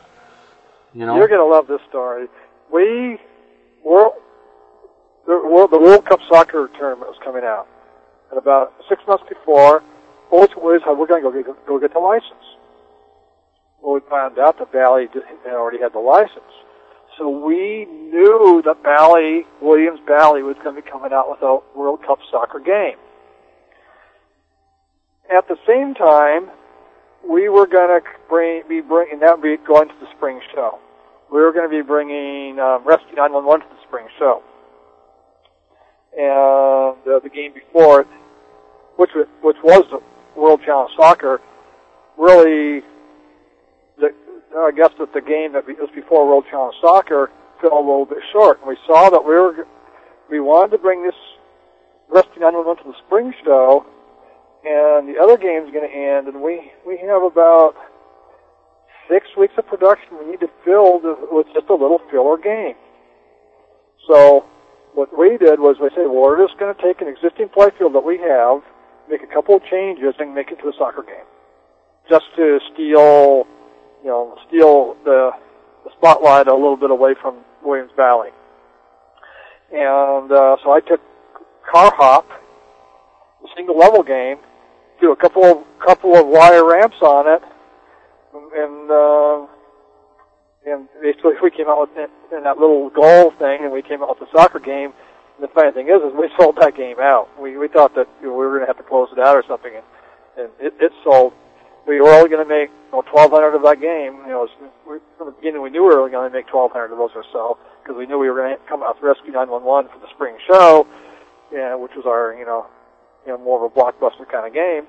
And so it was basically, it filled the niche to keep the line going for 6 weeks before the other game was going to come out. and basically the customers must like the game because we sold our game out. And, yeah, nearly 1,500 units. Yeah, I remember it was 12 or 1,500, but that was all. It was, when you look at this production statistics, it's lower than all the other games. It looks like a flop, but that's all we were going to make on that game anyway, because it was just a stopgap before the other game came out. Interesting. Now, you went for a big license with Shaq and did Shaq Attack. Now, did you ever meet with Shaq? No. The only, of all the licensed games, the only personality we ever met was Robert Englund on Freddy. And that's because he came in, we flew him in to do the speech for the game. He's the only one I ever met. Only personality I ever met. You know, all the years of working on those games. So who was getting these, who in your management was getting the licensing, doing that work? L.J. Green at the time was working for us, and she was getting most of those licenses. And I think that, you know, I think she's still in the industry working as a consultant for licensing to this day. I'm not really sure because I lost track of it, but that's, you know, after she left, I think she was doing that. And that was, you know, that was the person who got most of those licenses. As far as I know, got most of the licenses. It wasn't really my department. A lot of times they'd come to us and say, well, we just got this license. This is going to be the game you're working on. You know, because when it's a licensed game, you make it. Or the Shaq. And the Shaq license we got through Electronic Arts. Because, well, we had someone working for the company who used to work for Electronic Arts. So we got, they had, Electronic Arts had licensed Shaq, and we basically had latched onto that license. Now, that didn't, so that wasn't a competition thing against, again, Williams-Bally and their NBA Fast Break? No, I think that we were before the NBA Fast Break. I think Fast Break must have come out a year or two later. Okay. I don't know. I don't know the years offhand on the games, but I think our game came out first, and we didn't know about their game. And were you happy with how Shaq Attack came out? I hated the artwork. I hated the backlash. Ugliest backlash of any game of mine. And there was an earlier backlash, a really cool backlash of Shaq breaking the backboard that was rejected by the license. Why? I have no idea. I wasn't told. It was really cool, and it was rejected. And they wanted this giant thing, and I thought the backlash was hideous. The nuisance coach on the game, I'll tell anybody who has the game, that's an adjustable setting. You can turn the coach off. And that was, again, marketing wanted that on there, and I had no say in that coach. You know, the one who's irritating and keeps telling you what shot to make. Mm-hmm. Yeah, you can turn him, and I made the programmer put the adjustment in the game. We had to ship the game with an on, coach on, but it's in there. You can turn that coach off. And anybody who has that game, I'd recommend you to turn that coach off because he will give you a headache after a while. Other than that, the game is fine. Right. Yeah, it is kind of an ugly artwork, you know. I say of all the games that and the Vegas Backlash, and you know the Vegas Backlash, Vegas Cabinet, and the entire package for Shaq Attack were the artwork speaking were my worst. You know, my games were the worst. Now, you worked on Stargate and Waterworld, which were both Ray Tanzer games. Tell me about that. Well, Stargate, a lot of people really, I did the rules and Ray did the playfield. It was a really good game. And we were all really happy with the rules. We all went to the premiere of the movie Stargate. I went back and wrote the rules. And, you know, I thought they came out really good. Then Ray did after that. We did Waterworld. It's supposed to be another big, you know, that was the Stargate. The movie did okay, but Waterworld the movie flopped. But Ray it made the game that they came out with was not the game that Ray designed. They decided that must have been when we started getting into financial trouble, and they came in and they costed that game down by probably $200 or $300. And one day Ray went on vacation, and then the management came in and they just arbitrarily took 4 or 5 units off the game, mechanical units off the playfield, and put them on Ray's chair. So when he got back from vacation, he saw the unit sitting on his chair and realized that they had been yanked off his game. And you know, obviously, you know, the company was struggling at that point, and you know, financially and all, so they were costing the game down. But the game Waterworld really wasn't the game that was originally designed. Yeah, Stargate was a quite a good game, and you sold 3,600 of them, but Waterworld, yeah, you only sold 1,500 of them, and that was, what, 1995, so that, you know, things were starting to come down for Gottlieb. Yeah, and say, a lot of people don't realize, they think that pinball killed Gottlieb. Pinball did not kill Gottlieb. It was gaming that killed Gottlieb. What do you mean? Well, Gottlieb, in the early 90s, when pinball was really going well, decided to buy a company called SMS, which made lottery terminals. Basically, they're not slot machines, but they're poker machines that state lotteries run. That state lotteries can run legally to play poker machines in bars and taverns and places. And the company wanted to diversify and get into the video lottery, because at the time the state lotteries were just coming out, and it looked like an emerging field that could make a lot of money and maybe eventually get into full gaming, you know, full slot machines. So the company paid a lot of money for this company, SMS, and couldn't get any licenses. So this SMS just became a bleeding wound, and eventually, you know, they couldn't sell any games anywhere, and the company couldn't, basically bled the company dry.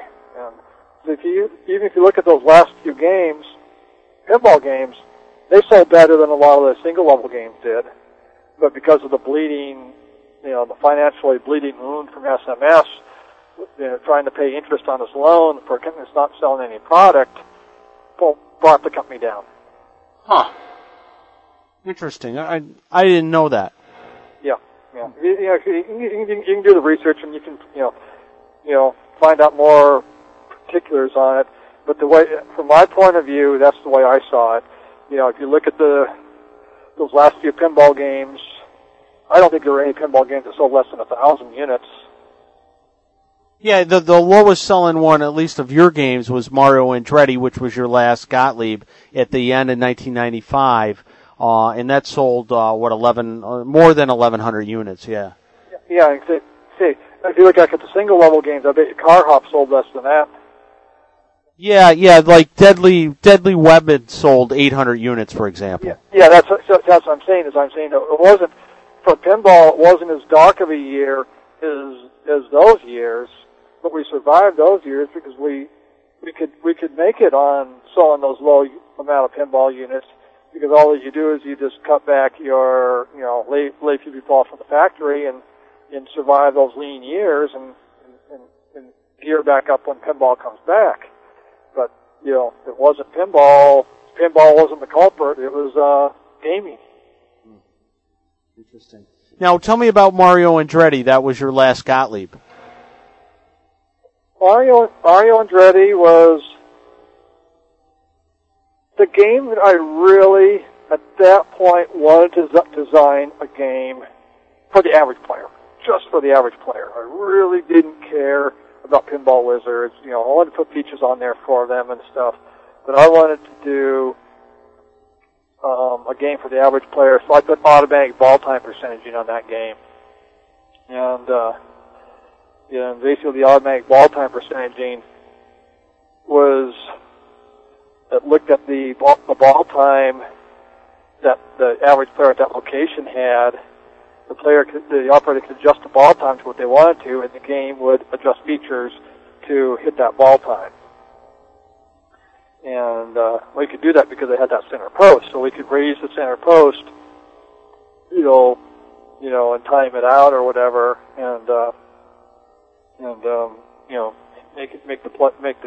make the game hit that set ball time. So that was kind of the feature on that I was pretty proud of. And then we also, at that point, were starting to get pinball league software. I mean, we were ready to go with that and all kinds of other cool stuff that never got into games. So now you were how Gottlieb kind of closed. You kind of have a depressing story about that. Are you willing to tell us that? You mean about when they brought us all down in the lunchroom and gave us our pink slips? Well, prior to that, like a month before that, you were buying a new house for your pinball collection, and what happened there? Well, I had up until then, I had a house without a basement. So I had a pinball full, the living room full of pinballs, and a couple of mini storages with pinballs in them, and one of the bedrooms had pinballs, and I had a workshop, and I decided, I was just probably 2 years before that, and pinball sales are still pretty good.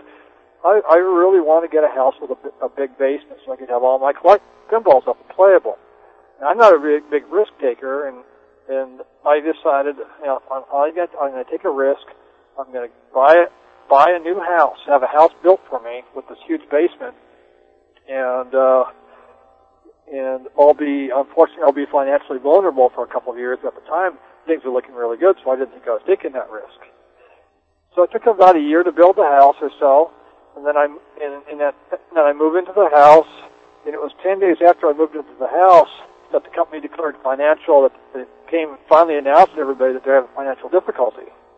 And I didn't see a clue of this going, because the sales had been like 1,000 units or more of each game, so I didn't think it was any big deal.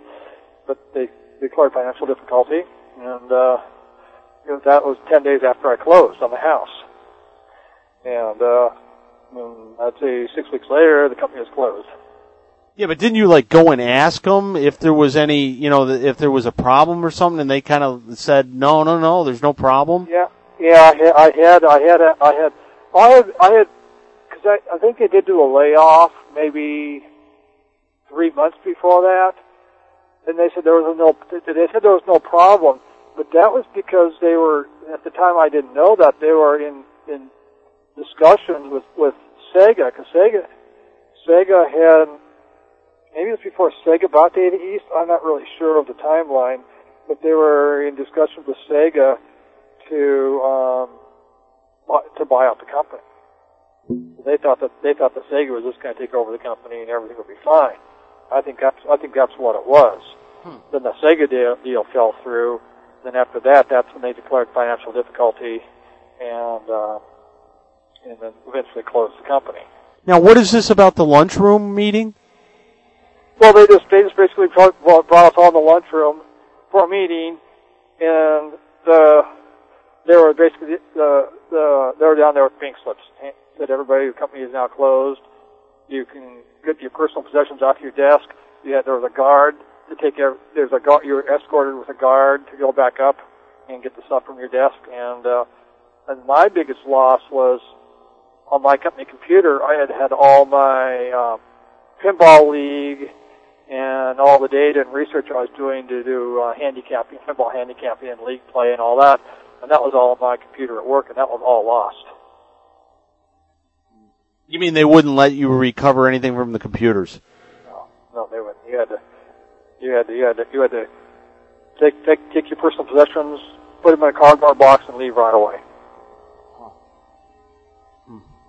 And what did you do at that point? I mean, you did manage to get a job over at Data East / Sega at one point, right? Yeah, I got a job there. Maybe in 2 or 3 months afterwards.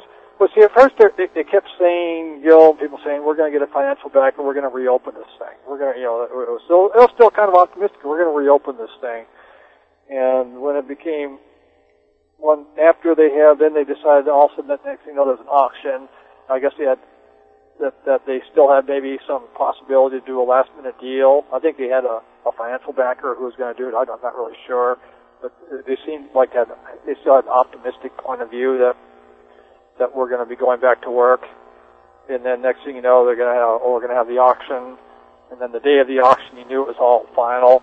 So about a week after the auction, I went to work for Sega as a quality control person, because they couldn't, because the way Sega does it is they only have a window to hire people once a year in the engineering when they do with a new budget, and they couldn't get me in until that window in 3 months from then or whatever. So I went in, worked for 3 or 4 months in quality control, and then I finally went into engineering as a game designer. And now, how was the company? You know, what was the difference in like company philosophy between Gottlieb and Sega and Data East / Sega?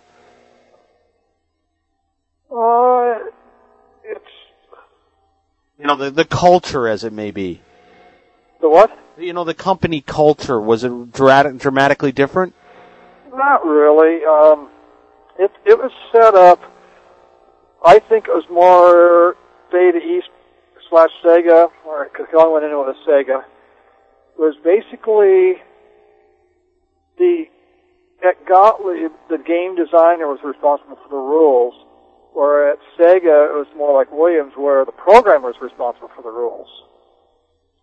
So the only time I got to do rules at Sega was Golden Q, because that was my concept, and games that Neil Falconer would program, because he really didn't like, well, I guess he really didn't like doing the rules or whatever, or Joe Kaminko wanted me to do the rules on some of the games.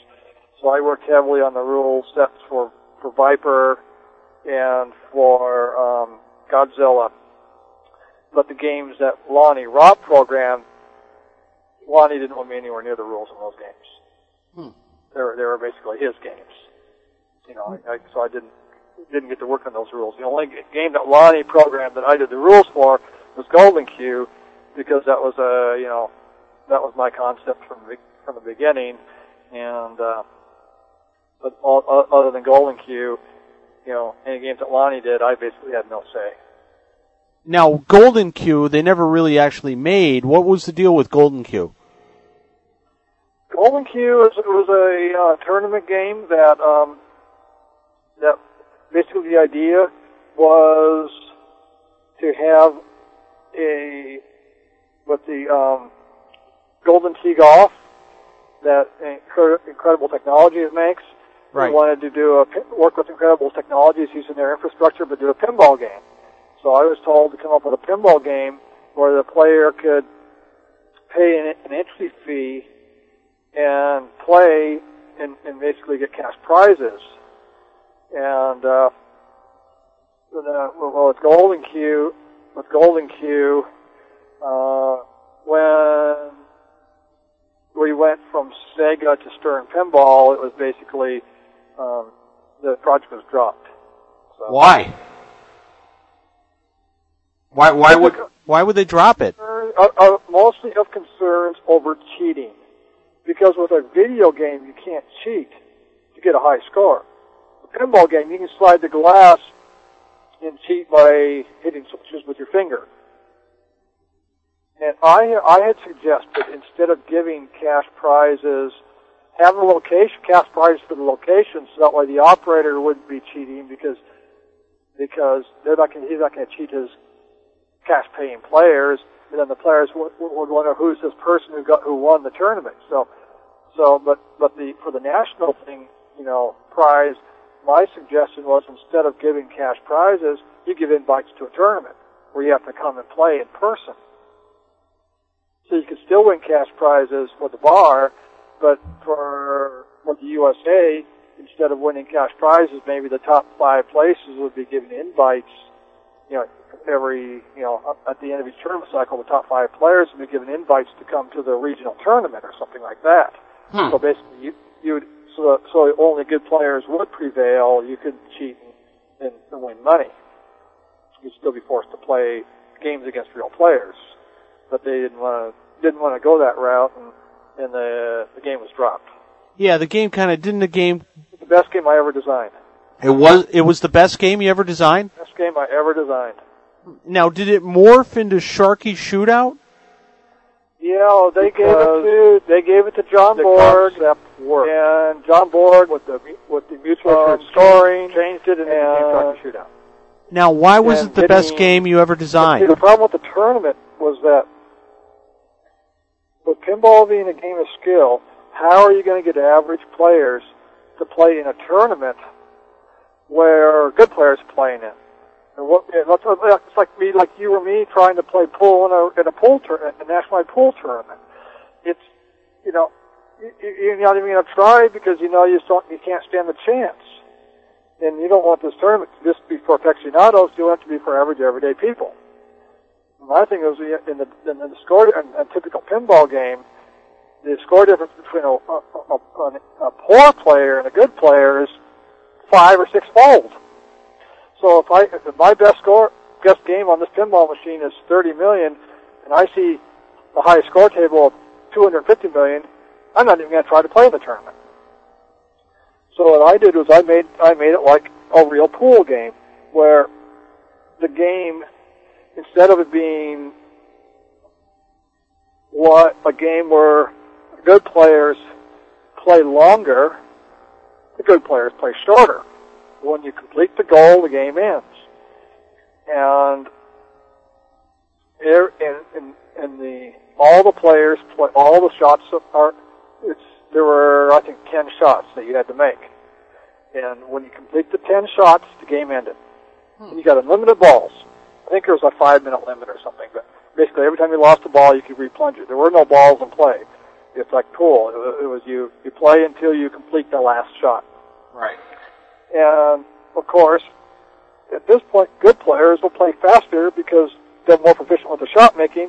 So a good player's game might last a minute and a half, but the lousy player who's not going to win the tournament is going to get more entertainment because their game's going to last 3 or 4 minutes. And the way it worked is every shot, all the shots, when you completed all that last shot, your score is 99 million. So whether you're a good player or a bad player, your score is 99 million. But then there's a countdown bonus that starts at 1 million and counts down. When you complete the last shot, the countdown bonus value is added to your final score. So if that player plays in a minute and a half, the countdown bonus may only go down 200,000 points. So you'll be at 99,800,000. Well, if you're a lousy player, that countdown bonus may have counted down 500,000 points, so his final score will be 99,200,000. So it looks like there's only 300,000 or 400,000 between the good player and the bad player. That's that mutual sort of scoring. So basically, we're saying that the score is going to be close. And how did that game go on test? The game never really went on test. We took it to some shows, Pinball Expos and Herb Store or whatever, but the game was really all along a ruse to try to steal thunder away from Williams Pinball 2000. In my opinion, I don't know that for a fact. But in my opinion, though, it was never really meant to. I guess if it solved that cheating problem, that we would have made it. But in the end, it was never really meant to be. Now, why was that to steal thunder from Pinball 2000? How was it going to accomplish that? I don't know. It's just because whenever we were working on it, we took it to Pinball Expo, and we took it to these shows, so it ended up being in trade publications, and we're working on this. It makes it look like we're working on something revolutionary, because everybody knew that Williams was working on Pinball 2000, so right. I think it was just a marketing thing, promotion. Now, what about High Roller Casino? You worked on that, right? Yeah, I did the playfield and the concept of the rules. I didn't write the rules because I was gone by then. And I said I had the playfield. The playfield was almost exactly like I left it when I left the company. They added a couple of inserts, but even all the inserts are the same. The play shots are all the same. That's basically the game that I left with tweaks and stuff, obviously, as they're percentaging the game. But I just wanted I wanted a pinball game, a Vegas, a full-featured Vegas-style pinball game that were the gambling games that they're playing are close to the real as we can get. You know, like when you're playing whatever it is, blackjack, you have to hit and hold or whatever, try to make them just like the real versions, the casino versions of those games. Right. So that was basically the concept of that game.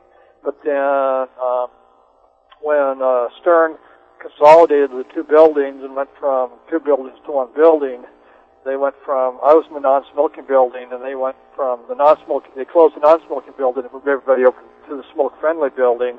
And I left, I resigned on the day of the change, Well, I gave my notice long, that I'd be leaving on when they moved, probably 3 months' notice.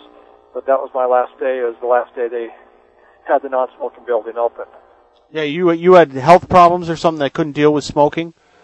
Yeah, I a little bit of asthma and breathing problems sometimes, and it's aggravated by cigarette smoke, and I can't be anywhere near a cigarette. So I was basically forced out. Right. But that wasn't intentional on their part, right?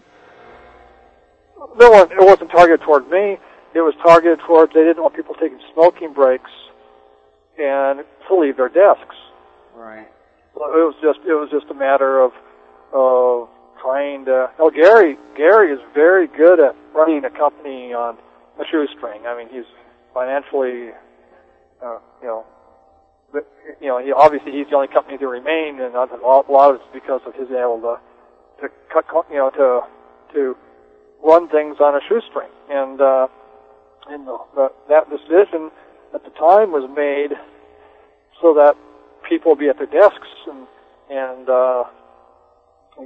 not taking smoking breaks. So, and that was, I honored the decision. I left, and I thought I left on good terms, but, I tried to make efforts towards doing a game for them, and to no avail, in recent years.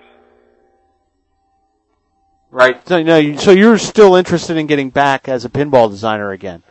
Yes. Right now I'm in grad school, and I work a couple days a week, at a job. I'd rather be working a couple days a week working on a playfield. Right.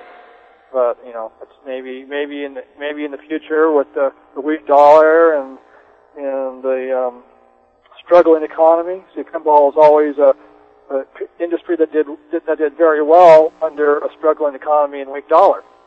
Yeah, you mentioned that too when I talked to you before the interview. You said that pinball always does well in a weak economy, which is kind of, backwards with what you might think. Well, remember when it was pinball was born during the Depression in the 1930s. It's a recession, depression. It's always done well in recession, depression times, and in times of prosperity, it's done poorly. You're like the late 90s, times of prosperity. And and a weak dollar, because when we have a weak dollar, it's an export product. It becomes more appealing to people to buy over from overseas because they can get more from their currency to buy more pinballs. So I think right now, we're looking into this recession's coming. A weak dollar, it might be a good time for a pinball company to be an upstart. And you'd be interested in getting involved with that, obviously. Oh yeah. If something like that happens, I'm gonna at least make an attempt to try to do, work something out or be part of a company. Now, what do you think? Have you seen the new Stern games? In the last 3 years, have you seen them? What do you think? I haven't seen any games. The last new game I saw was T3. There's aren't any games around where I live. There's no new games. They're all old games. All the games around here are older games. Now, why is that, do you think? Because an operator can go to an auction here, and they can get a 90s game for $1,000, $1,200, $1,500 instead of spending 3 times that much for a new game. Right. And the new game's not going to make them that much more money. Right. Right. It comes back to ROI, return on investment. That's why. Yeah, because your feeling is that if a new company did come out, that they have to have a price point that's lower than what Stern is currently at. Yeah, the game that I've done a business plan for about a year ago. I was trying to get people interested in doing a startup company, and I got a business plan together, and I figure that if I can come out with a pinball that sells for $29.95, street price, maybe suggested retail would be $34.95, but it really sells for $29.95 out of the distributor. Operators might buy it because it's a little bit more than a used game, but then they get a brand new game, a little more reliable and a little more modern, and make themes that appeal to kids. Get the kids started, the 15 to 24-year-old, make games that make appeal to them. Now, what do you think of Herb Silvers and his startup of these classic Gottlieb games digitalized? So you were involved with that project, huh? Yeah, I pretty much did the playfield design and worked with Herb and Riney for several years. Now, when you say you did the playfield design, I thought the playfield was largely based on King of Diamonds. It was, but basically you still had to do the layout and the drawings, and I did the drawings for all the mechanical parts, so I did a lot of that type of engineering that was non-software based. Riney designed the PC boards and the software. I did the designs for all of the, unique parts and the playfield layout and the inserts. And do you think that they can sell that game? I think they can sell some of that game, and it's like a few years ago when the company came out, they copied the 1015 jukebox and played CDs. Right. I mean, there's always going to be some customer who is not an operator trying to buy something for the house and wants to look good in their rec room and look like it's like a vintage game. Yeah, I think that they'll get some good sales. Oh, yeah. Pinball, so Pinball 2000. So you mentioned that you guys got some kind of idea about it. Tell me how you guys knew about it, what you knew, and when you first saw it, what your reaction was. Well, Ray Tanzer and I both figured out what it was about a year before it came out when it was announced. And the reason why is because we both worked at Gottlieb Premier Technology. And we knew, we didn't know who the designer of Pinball 2000 was. We thought it was probably John Trudeau. Because John Trudeau had a concept game with Pinball 2000 back at Gottlieb. It would have been done probably in the early 80s. Right, yeah, I remember an article about it in the Pin Game Journal. Yeah, it was his ghost game. You'd have to talk to him about it. But we figured out that it was probably a video version of John Trudeau's ghost game concept, and that's basically exactly what it ended up being. So basically, when we saw the game, it just confirmed our suspicions. Did you think it was well executed by Williams? Yeah, I thought it was pretty well executed. I mean, I thought the bill of materials was probably incredibly high on the game, and I thought that the mistake that Williams made with the platform was the same mistake that Gottlieb did with the SL games, in that it's something that the industry could probably absorb one game like that maybe every year to 2 years. But to go, just to abandon regular traditional pinball and go all with Pinball 2000 was like kind of like Gottlieb when they abandoned full feature games and went to single level games. And right. Basically, in my opinion, they didn't learn from our mistake. Is that what they should have done is brought kept on going with regular pinball games and brought one out to see how it does. And then from that, the sales and its reception, and then you basically make subsequent models.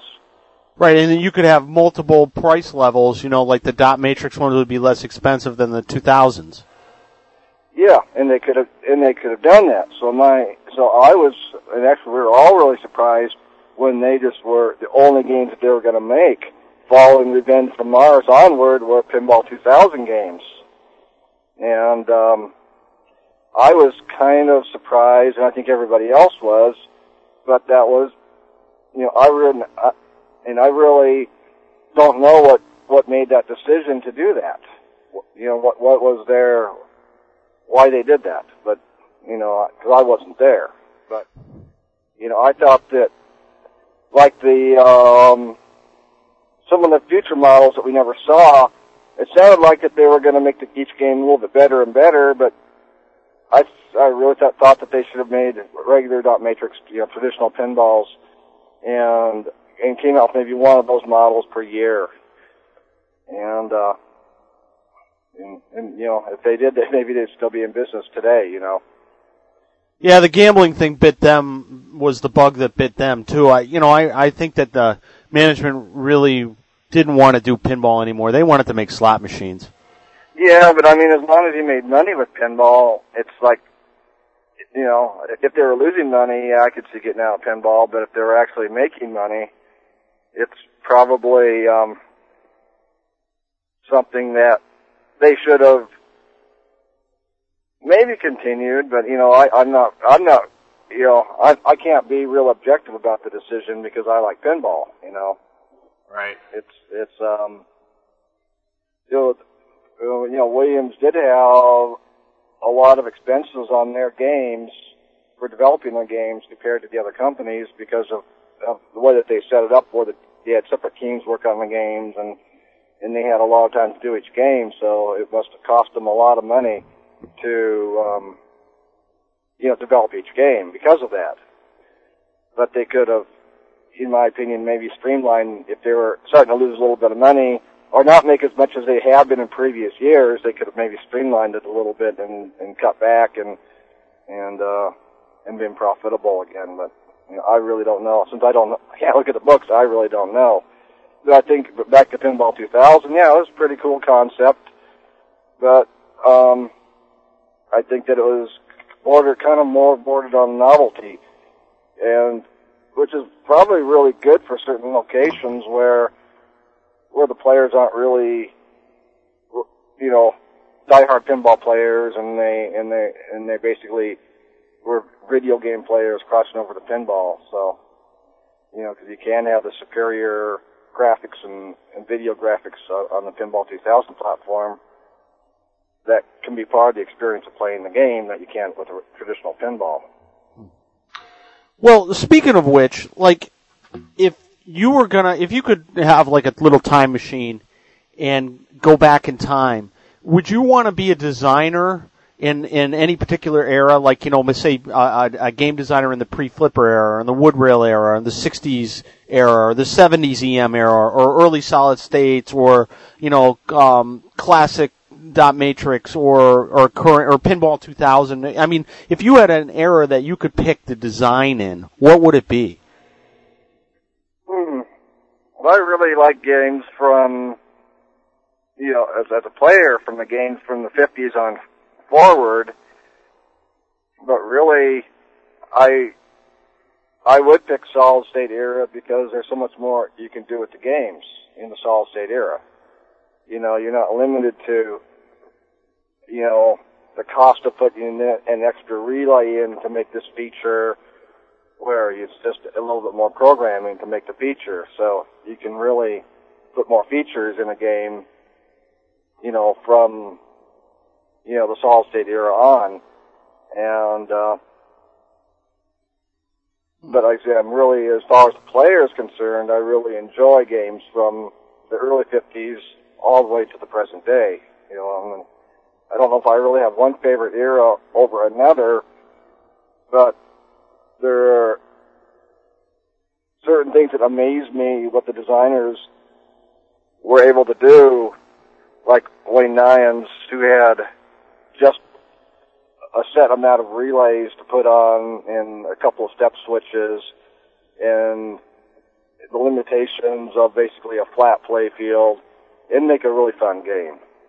Yeah, and speaking of which, I mean, did you think, you know, like take a game from the 50s and its play appeal, did you think that, you know, that a lot of that was maybe lost as time marched on, or do you think that games really just evolved and did get better as time went? I think that as time went on, the games evolved with respect of entertaining and entertaining the player, and of course the licenses, which didn't exist in those days. As far as gameplay itself, you know, if I had basically, when I start my collection again someday, I'm going to have a very mixed collection as far as eras. I'm going to have a few 50s, a few 60s, a few 70s, a few 80s, a few 90s, and so on. I just think that as time went on, that the game changed and evolved to appeal to a different kind of player. And, you know, say, I think I said previously is that I think that a lot of the new games coming out in the last 10 years or so are really oriented to be designed towards baby boomers. You know, especially with a lot of the themes. That's not all of them, because there are some themes that have come out in the last, 5 years or so that weren't, but... Yeah, like Lord of the Rings or Simpsons or something, right? Yeah, well, even the Simpsons, Simpsons has been around for 20 years. Maybe not baby boomers, but then I don't think the Simpsons really appeals to the 15, maybe because it's an animated show, but I don't think it really appeals that much to the traditional pinball demographics age group. But yeah, Lord of the Rings and maybe Roller Coaster Tycoon and some of those, but then I guess there are some titles like Monopoly that appeal to everybody, so I can't say all, but there are a lot in there that are basically, it looks like, it's something that, people who are my age would really like the theme, and, thinking of, back when I was a designer, we were making games that tried to appeal to a different demographics than I see today. Well, speaking of which, like, games from the 50s, I mean, do you think that the attraction, or at least the initial attraction, was the artwork, or do you think it was the gameplay, or a little bit of both? And as time progressed, did those things change to where the artwork became less important and the gameplay became more important, or vice versa? Well, I think the artwork is always critical in importance, especially in getting that first impulse player to try it once. I mean, I was so disappointed on a couple of my games I thought had inferior artwork, because I thought that, you don't even get that first quarter in the machine. Well, what games did you have that you didn't like the artwork? I did not like the artwork on Shack Attack. Right. And I really didn't like other than the playfield, I didn't like the artwork on Vegas. Right. And I think that after they get that first quarter in the game, or the first play, then the game holds, then the play field, and the design of the game, that holds them. At that point, the artwork is, if they had fun on the game and they like playing the game, they'll play it again. But to get that person to play that game for that one time, then the best a good example is even a good license. I remember when I was looking at Sega / Stern, and we came out with South Park. Is that when we put that on location, I saw a lot of people playing that game because of the theme and the artwork that normally would never play a pinball machine. Right. And then if they really had enjoyed the game, then they'll come back and play it again. And ironically, that might be recruiting new pinball players. So that's the ultimate thing is you get people who wouldn't play pinball to try it, and then they become a pinball aficionado, and they'll play future models. It's like building a new building the next generation of players is really dependent on theme and artwork. If you see how where I'm coming from there. Yeah. You know, if they really enjoyed the game and they had, and they got their money's worth out of the game and they want to play it again, then they might try pinball again. Oh, okay, I really don't like that game. Let's try this one too. You know, and that's so my thoughts is the artwork gets the first play and the game. It keeps them coming back. Well, was there anything in the 50s of the wood rail era that you felt was really the key draw, either the artwork or the design or the multiple, ways to win specials? Or was there anything in the 50s you thought that was particularly unique, or do you think it was just, right time, right place? Well, I think that at the time... obviously you didn't have the big licenses, but if you look at the themes of the games, they were popular themes, like things in the 50s, westerns and space, and things that were popular in the 50s were on the games. So maybe they didn't have that movie license or TV show tie-in, but they were things that people could identify with, popular themes. So I think that along those lines, it was the same thing where it's a, you have the, Sputnik going up and then the space race, and next thing you know, in the late 50s and early 60s, you have all these space games. And it must have been, in 3 or 4 years, there must have been a half a dozen space theme games come out. And basically that was true, and then in the late 60s, early 70s, all these hippie psychedelic kind of themes coming out. So they were always trying to tie into popular culture with the themes of the games, right? Whether it was the 50s, 60s, or up until Valley Wizard when licenses were established on pinball games, right? But, prior to that, you still saw popular themes on games, and again, that's trying to get that first play on the game. Did you ever try and get, or encourage any of the people that you worked for to get a particular license, something that you wanted to work on? I asked for a couple and never got any. I asked for Monopoly early on. I asked for, let's see. When you asked for Monopoly, was that with Gottlieb or with Sega Stern? That was with Gottlieb. It was too expensive, or they thought it was going to be too expensive and they didn't look into it. I don't know. We didn't get that. With Sega Stern, Joe Camonco, that was his department. He got all those licenses, and he's the best in the industry at doing that, so I never even tried. It was, Joe is always one step ahead, one or two moves ahead of everybody, and he always got the best licenses. But back at Gottlieb, there were a couple I asked for, and the only one that I knew that I asked for that I initially got was when we had the second Nintendo license, and I asked for the Legend of Zelda after evaluating several of their licensed properties, and I had started on the game, and then we got the American Gladiators, and that's, which I have already talked about. Right. That was kind of one that I kind of asked for, but I had a narrow range to choose from, and most of the other ones were basically our marketing department got, and we were told that we were going to do this game, and they saw which designer had the most interest in that license, and that designer got the game. Hmm. That was. That was the way that company operated. Right. Okay, well, cool, John. Is there anything else that, you want to throw out there? Not that I can think of right now. I'll probably think of something later, but then it's too late. All that I have to say is that, I love being in the industry all those years, and it was the best years of my life, and I really miss being in pinball. I'm kind of on to the next stage. I'm a graduate student right now.